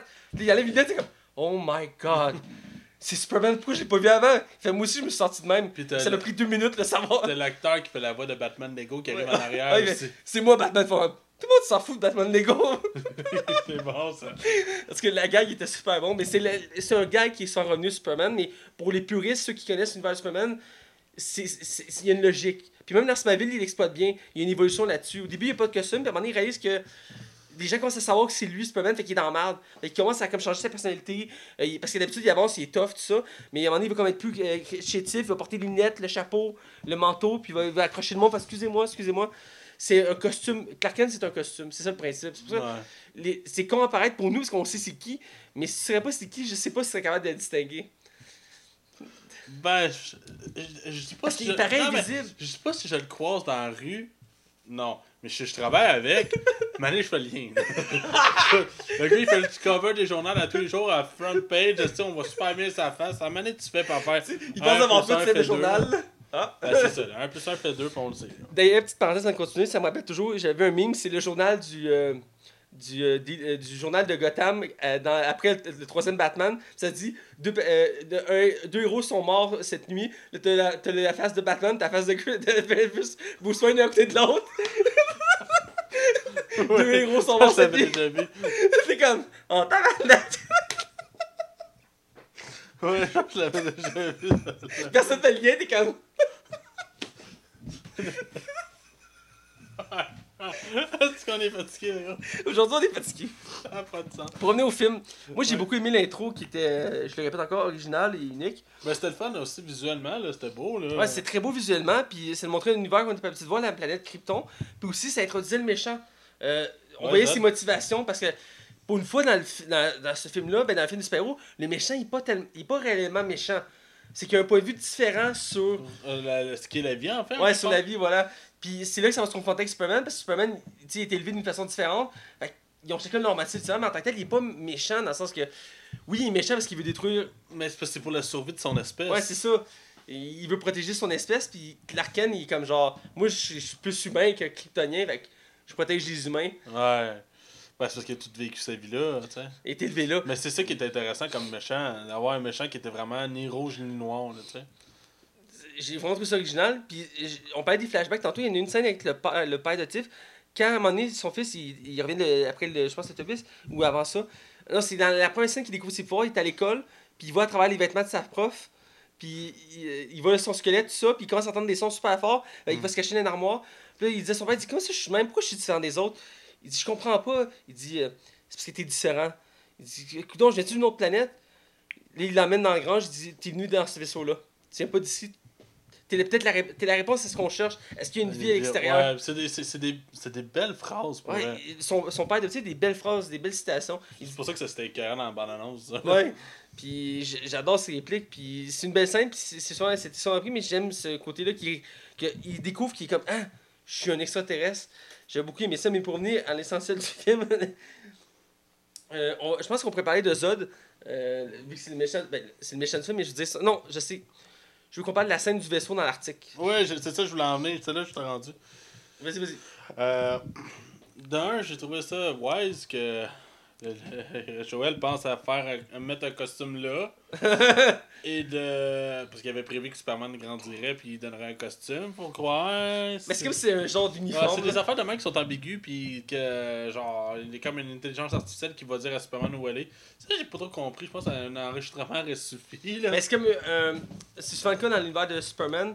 Euh, c'est. euh, Joël a gardé une partie de son identité comme dans un ordinateur. Mhm. Fait que après, tu peux. T'as comme sa personnalité, mais en tant que tel, t'as pas lui, t'as juste sa façon de penser. Ouais. C'est un peu ça qui est reflété. Ok, ouais. Ok, non, je l'avais pas interprété de même. Mais en plus, euh, la, la façon que, que je trouvais aussi un peu douteux, c'est que comment, à quel point que Clark Kent fait le lien que, hey, il y a quelque chose extraterrestre qui a écrasé là-bas, ben c'est nécessairement à moi, tu sais. Mais tu sais, écoute, c'est pas. C'est du net picking rendu là, là. Ben, tu sais, c'est- zigzague. Parce qu'au début, c'est un ba- bateau de pêche, après, il va sur un truc de pétrole, il est dans un bar en train de servir le Ouais, serveur. ou qui euh, décalisse le camion, là. Ouais, parce qu'il il veut pas tabasser le gars, parce que tout le monde va savoir qu'il a des pouvoirs. ça. Euh, comment pas se faire reconnaître après, ben non. Mais en tout cas, c'est- c'est c'est des petites Ben, affaires de même. C'est une des bugs aussi dans ces scènes-là que tout le monde sait qu'il y a des pouvoirs parce qu'il sauve les gens dans le pétrolier, il tient le truc, tout le monde le regarde comme puis il retient genre le truc de pétrole. Puis il se laisse tomber dans l'eau après. Ouais. Mais ça, ça fait des super belles scènes, Ouais. c'est. C'est des belles scènes à couper le souffle, mais ça détruit un peu le côté identité secrète. Ouais. Parce que c'est de là que elle va, va, tranquillement retrouver. Mais le problème qu'il y avait de ce film-là, c'est qu'il il, euh, essayait beaucoup de faire ce que euh, la trilogie de Dark Knight avait fait, en essayant d'avoir vraiment un côté très, très, très réaliste, tout en étant genre ultra irréaliste. Puis c'est ce que ça apporte, c'est que ça apporte comme des, des, des, des, des, des balancements au niveau du. Scénario? Ouais, pas du scénario nécessairement, mais ça, ça, ça fit pas toujours, genre. Puis à partir de BVS, oui, c'est ultra sérieux, mais autant que c'était déjà plus over the top, puis c'était plus assumé, là, tu sais. Ben, ouais. Ouais. Toi, euh, y a-tu une scène après qui t'a intéressé ou qui t'a. qui t'a- Mais une autre scène marquante, c'est la scène qui descend comme un Jésus. euh, Ouais. Euh, quand il vient de quand il vient de se- quand il accepte de s'arrêter par l'armée parce que Zod il arrive sur Terre puis il dit moi tout ce que je veux c'est Joël euh, c'est Kael donnez-le moi puis il y a rien qui va se passer l'armée comme mais c'est qui lui? Ils mettent des menottes en plus. Il, il se présente, je, je suis. Au début, euh, je pense qu'il n'y a pas de nom, il fait se présenter, il- puis là, il me note, puis il l'emmène. Puis là, il dit Je veux juste parler à une personne, je veux parler à Lois Lane, parce qu'il l'a rencontré avant, tu sais. Puis elle sait c'est qui, parce qu'elle a fait une enquête de 5 minutes pour savoir c'était qui Clark Kent, parce que tout le monde sait c'est qui. euh, enfin, bref, c'était un peu poche, j'ai trouvé, puis ça a été assez vite. C'est une des images que j'ai trouvé. Ouais, c'est Ça ça, trop vite. expédié, là. Ouais, c'est ça. Euh, et là, il se parle, tout ça. Puis l'autre côté, les gens se préparent à l'endormir pour le transporter, puis comme ça sert à rien, vous faites ça, docteur Amil. euh, Je vous entends, je vous un. entends, puis je sais que vous êtes en train de préparer ça. On parle franchement, puis il casse les menottes, il se lève, puis il s'approche, puis il commence à parler. Puis il dit Désolé, on fait prendre nos précautions. Il dit Je vais me rendre, il n'y a pas de problème. Mais c'est- c'est c'est- c'est en- encore là, c'est encore une super belle scène au moment que Superman descend devant les tanks. Tu sais, ça a de la gueule, là, tu sais. Il y a fucking d'armée, il y a plein de tanks, plein de soldats, ils sont tous en ligne avec leur gun. Ah ouais, c'est super beau. Ah, c'est- c'est- c'est- Je, je comprends pas ce qui s'est arrivé à BVS, man. trop, Mais- trop. Pour la continuité de cette scène-là, j'ai trouvé ça très profond parce que euh, le Island, elle, elle pose des questions, elle fait Pourquoi tu fais ça? Pourquoi tu te sacrifies pour nous? T'es pas humain? Il dit genre Non, c'est parce que je suis humain. Ouais. J'ai grandi ici, là. J'ai grandi au Kansas, là. Ouais, je me considère humain, là, tu. Puis il disait à tout le monde qui est grandi au Kansas, personne ne fait le lien, là, mais ça, je trouve ça. euh, Dans notre détail. Pour... Là, on va essayer de s'axer un peu sur le méchant parce qu'on n'en parle pas là, en ce Ouais. moment. Donc, à partir de là, c'est là que le méchant entre en, en, En compte. de compte. Parce qu'il vient chercher euh, Clark Kent. Et c'est là qu'il y a des scènes intéressantes, je trouve. voyez qu'il va y avoir comme des, euh, des dysfonctions sur les écrans. Dysfonction sur ces écrans. Ben oui. Et genre, tout le monde regarde les écrans, puis les écrans viennent fucker parce que euh, Zod fait un message à travers la radio. Oui, oui. Puis euh, pour dire, on recherche Superman, puis il faut, il faut qu'il s'en vienne. Fait que Superman assume qu'il doit y aller. Qui est logique, là, je pense, là. Mais, mais euh, Je parlais des scènes dans le vaisseau aussi que je trouvais assez, euh, assez percutantes. C'était surprenant. Parce que dans le sens qu'ils ont trouvé un moyen de rendre Superman faible. Ouais.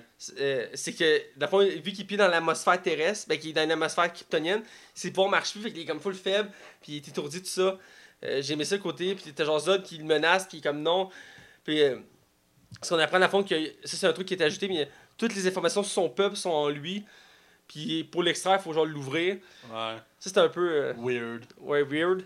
Et en parenthèse, il y a les Lane qui se fait guider par le père de, de Ouais, Clark parce qu'elle se fait kidnapper, puis elle se rend. Non, non, elle se fait pas kidnapper. Elle, vient, elle accepte de donner parce qu'il demande. T'as les soldats qui arrivent, font, on veut aussi les Slanes, ils font comme non. Là, elle fait comme non, je vais y aller, c'est bon là. L'armée peut rien faire toute Mais façon. ouais, Superman il est là, là. Mais euh, dès là, on voit le caractère de Zod. J'ai beaucoup aimé. Il est en colère, mais en même temps, il est comme salut, euh, salut euh, Ben, on voit comme. C'est pas parce qu'il il est plus vieux que lui, là. Il Ouais. l'air plus vieux même. Mais c'est comme retrouver. C'est comme faire. Une... C'est comme s'il retrouvait son fils dans le sens que. Ouais, quelque part, ouais. C'est comme l'espoir parce qu'il il dit, il dit il a dérivé pendant des années dans l'espace sans trouver un signe que quelqu'un d'autre est en vie. Puis il a trouvé Clark Kent, puis euh, ben, Joël, puis euh, Cla- euh, Ka- Kael, voyons. Puis dès là, on voit son caractère, euh, parce qu'il va rapidement. Au début, il a l'air gentil, tout ça. Il est comme. Tu sais, on, on est de la même, fa- on est de la même euh, euh, peuple. C'est on- jusqu'à temps que là, ils disent que justement, je vais coloniser la planète Terre, là. Ouais, il là. dit c'est la seule solution qui nous reste. Faut il faut recréer notre peuple. Puis là, c'est une- c'est là qu'il y a une scène qui me rappelait le- l'espèce de rêve flashback, futur flashback de. Tu sais, quand euh, Bruce, euh, Bruce Wayne s'endort sur son ordi, Mhm. puis il rêve dans le futur où que Superman domine tout le monde. Il y a une scène là aussi. T'as Superman qui s'endort, puis comme dans le champ chez, chez ses parents, t'as Zod qui est devant lui, puis il montre ce qui va arriver. Il a comme une explosion, Ouais. des squelettes partout, puis comme. Cette scène-là, j'ai trouvé un peu déroutante. Parce que j'aime bien avoir le lien dans le sens que les deux se parlent, mais est comme inconscient. Ouais. C'était le même bug que j'avais trouvé à Batman Superman. T'as juste Bruce qui s'endort, puis comme une scène qui a l'air fucking réaliste, mais on sait pas si c'est réaliste dans le sens que. Est-ce qu'elle est vra- elle a vraiment un contexte, là, tu sais, ouais. Je je trouvais que ça découpait mal le film, là. C'est teasé pour trop teaser, là. Voilà. Euh, mais sinon, les scènes de combat, à partir de ce moment-là, il y a des scènes de combat entre lui, puis au début, c'est deux kryptoniens, euh, c'est les généraux de. J'ai trouvé ça bien fait. Ouais.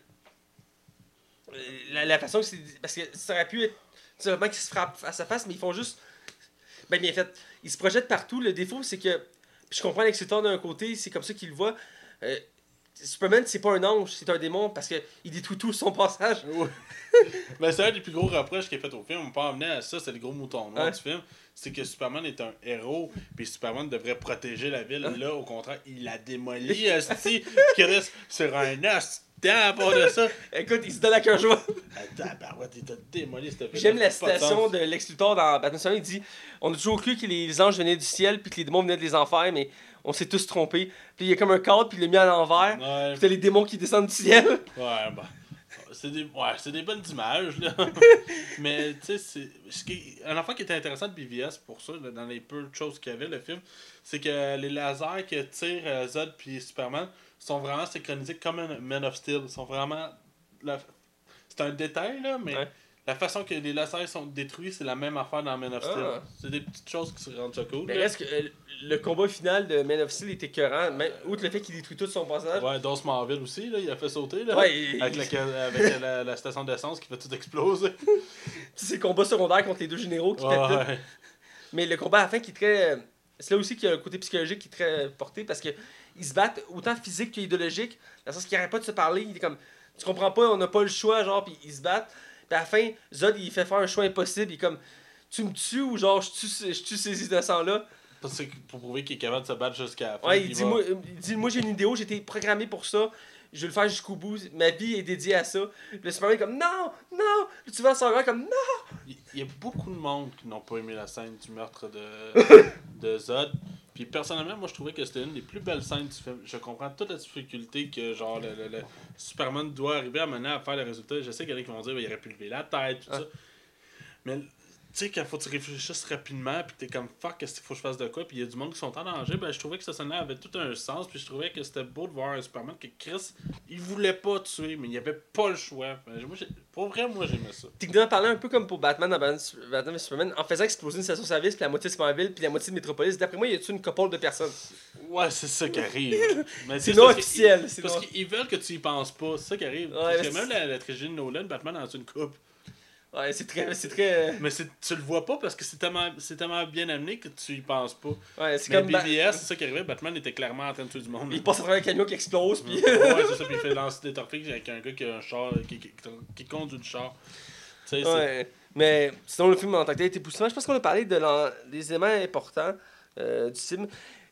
Tout le long du film, je me rappelais, moi, parce que je connaissais, Lex Luthor, c'est comme le méchant emblématique, puis j'étais comme, à un moment donné, ils vont sûrement faire référence dans le film. J'étais comme, c'est quand ils vont faire référence à Lex Luthor, tu sais, ils vont-tu le mettre en caméo ou quelque chose? ça? Oui, il y a une référence, tu te rappelles pas? Non? À la bataille finale, à un moment donné, je pense que c'est Zod, il lance un camion d'essence, puis Superman Ah. l'attrape, puis c'est Ouais. qui l'escorte dessus, en gros. Ouais, c'est comme il y a un satellite aussi, genre dans l'espace, puis c'est écrit One Enterprise. Ouais. Mais tu sais, c'est des petits caméos, c'est des petits. euh, Mais je m'attendais à un moment donné à avoir un élément, tu sais, puis je m'attendais peut-être un camo, genre Lex Luthor dans son building, il fait comme, oh, tabarnak, ou tu sais. Ouais. Ou à la fin, il fait genre un discours, euh, Superman était une menace pour Metropolis, on doit le tuer. C'est moi le seul vrai héros de Ben, il Metropolis. avait pas casté encore, fait que c'est peut-être pas. Mais tu sais, ça aurait été un bel exemple, un peu comme quand il avait pris Iron Man, puis il l'avait mis dans Hulk à la fin, tu sais, j'ai aimé le petit lien. Oh, ouais. Mais reste, le camo, il était évident, mais je veux dire, j'ai aimé la référence. Je suis comme, bon, il y a une référence à Lex Luthor, il existe, tu sais. il- Ouais. J'ai aimé ce petit clin d'œil-là. Puis il n'y en a pas tant que ça. Tu sais, d'habitude, les films de super-héros, il y en a beaucoup. Mais pour les films de. DC, c'est plus modéré. Ouais, ça, ils sont plus épurés là-dessus. Euh, C'est moins voyant. c'est moins vaillant, faut que tu cherches plus. Ouais, ouais c'est correct. J'aime ça dans un sens parce que ça me permet de faire des recherches. Faire comme, ah, Des fois, ils vont, ils vont pas teaser, mais ils vont mentionner comme des personnages qui n'auront jamais probablement leur film aussi. Je trouve ça cool. C'est des détails. non, mais c'est vrai. C'est pas tous les personnages qui méritent d'avoir un film. Là. Genre Green Lantern, euh, Cyborg, Batgirl. Que j'en ferai pas un. Moi, en tout cas, ça, c'est l'histoire. là. Moi, ben, je l'aurais mis, j'aurais fait le film Teen Titan, là, mais. En tout cas, on verra bien. Là. Mais bref, euh, je pense qu'on est rendu au moment, à moins que tu aies quelque chose d'autre à ajouter. Non. On est rendu au moment de la note. Ouais.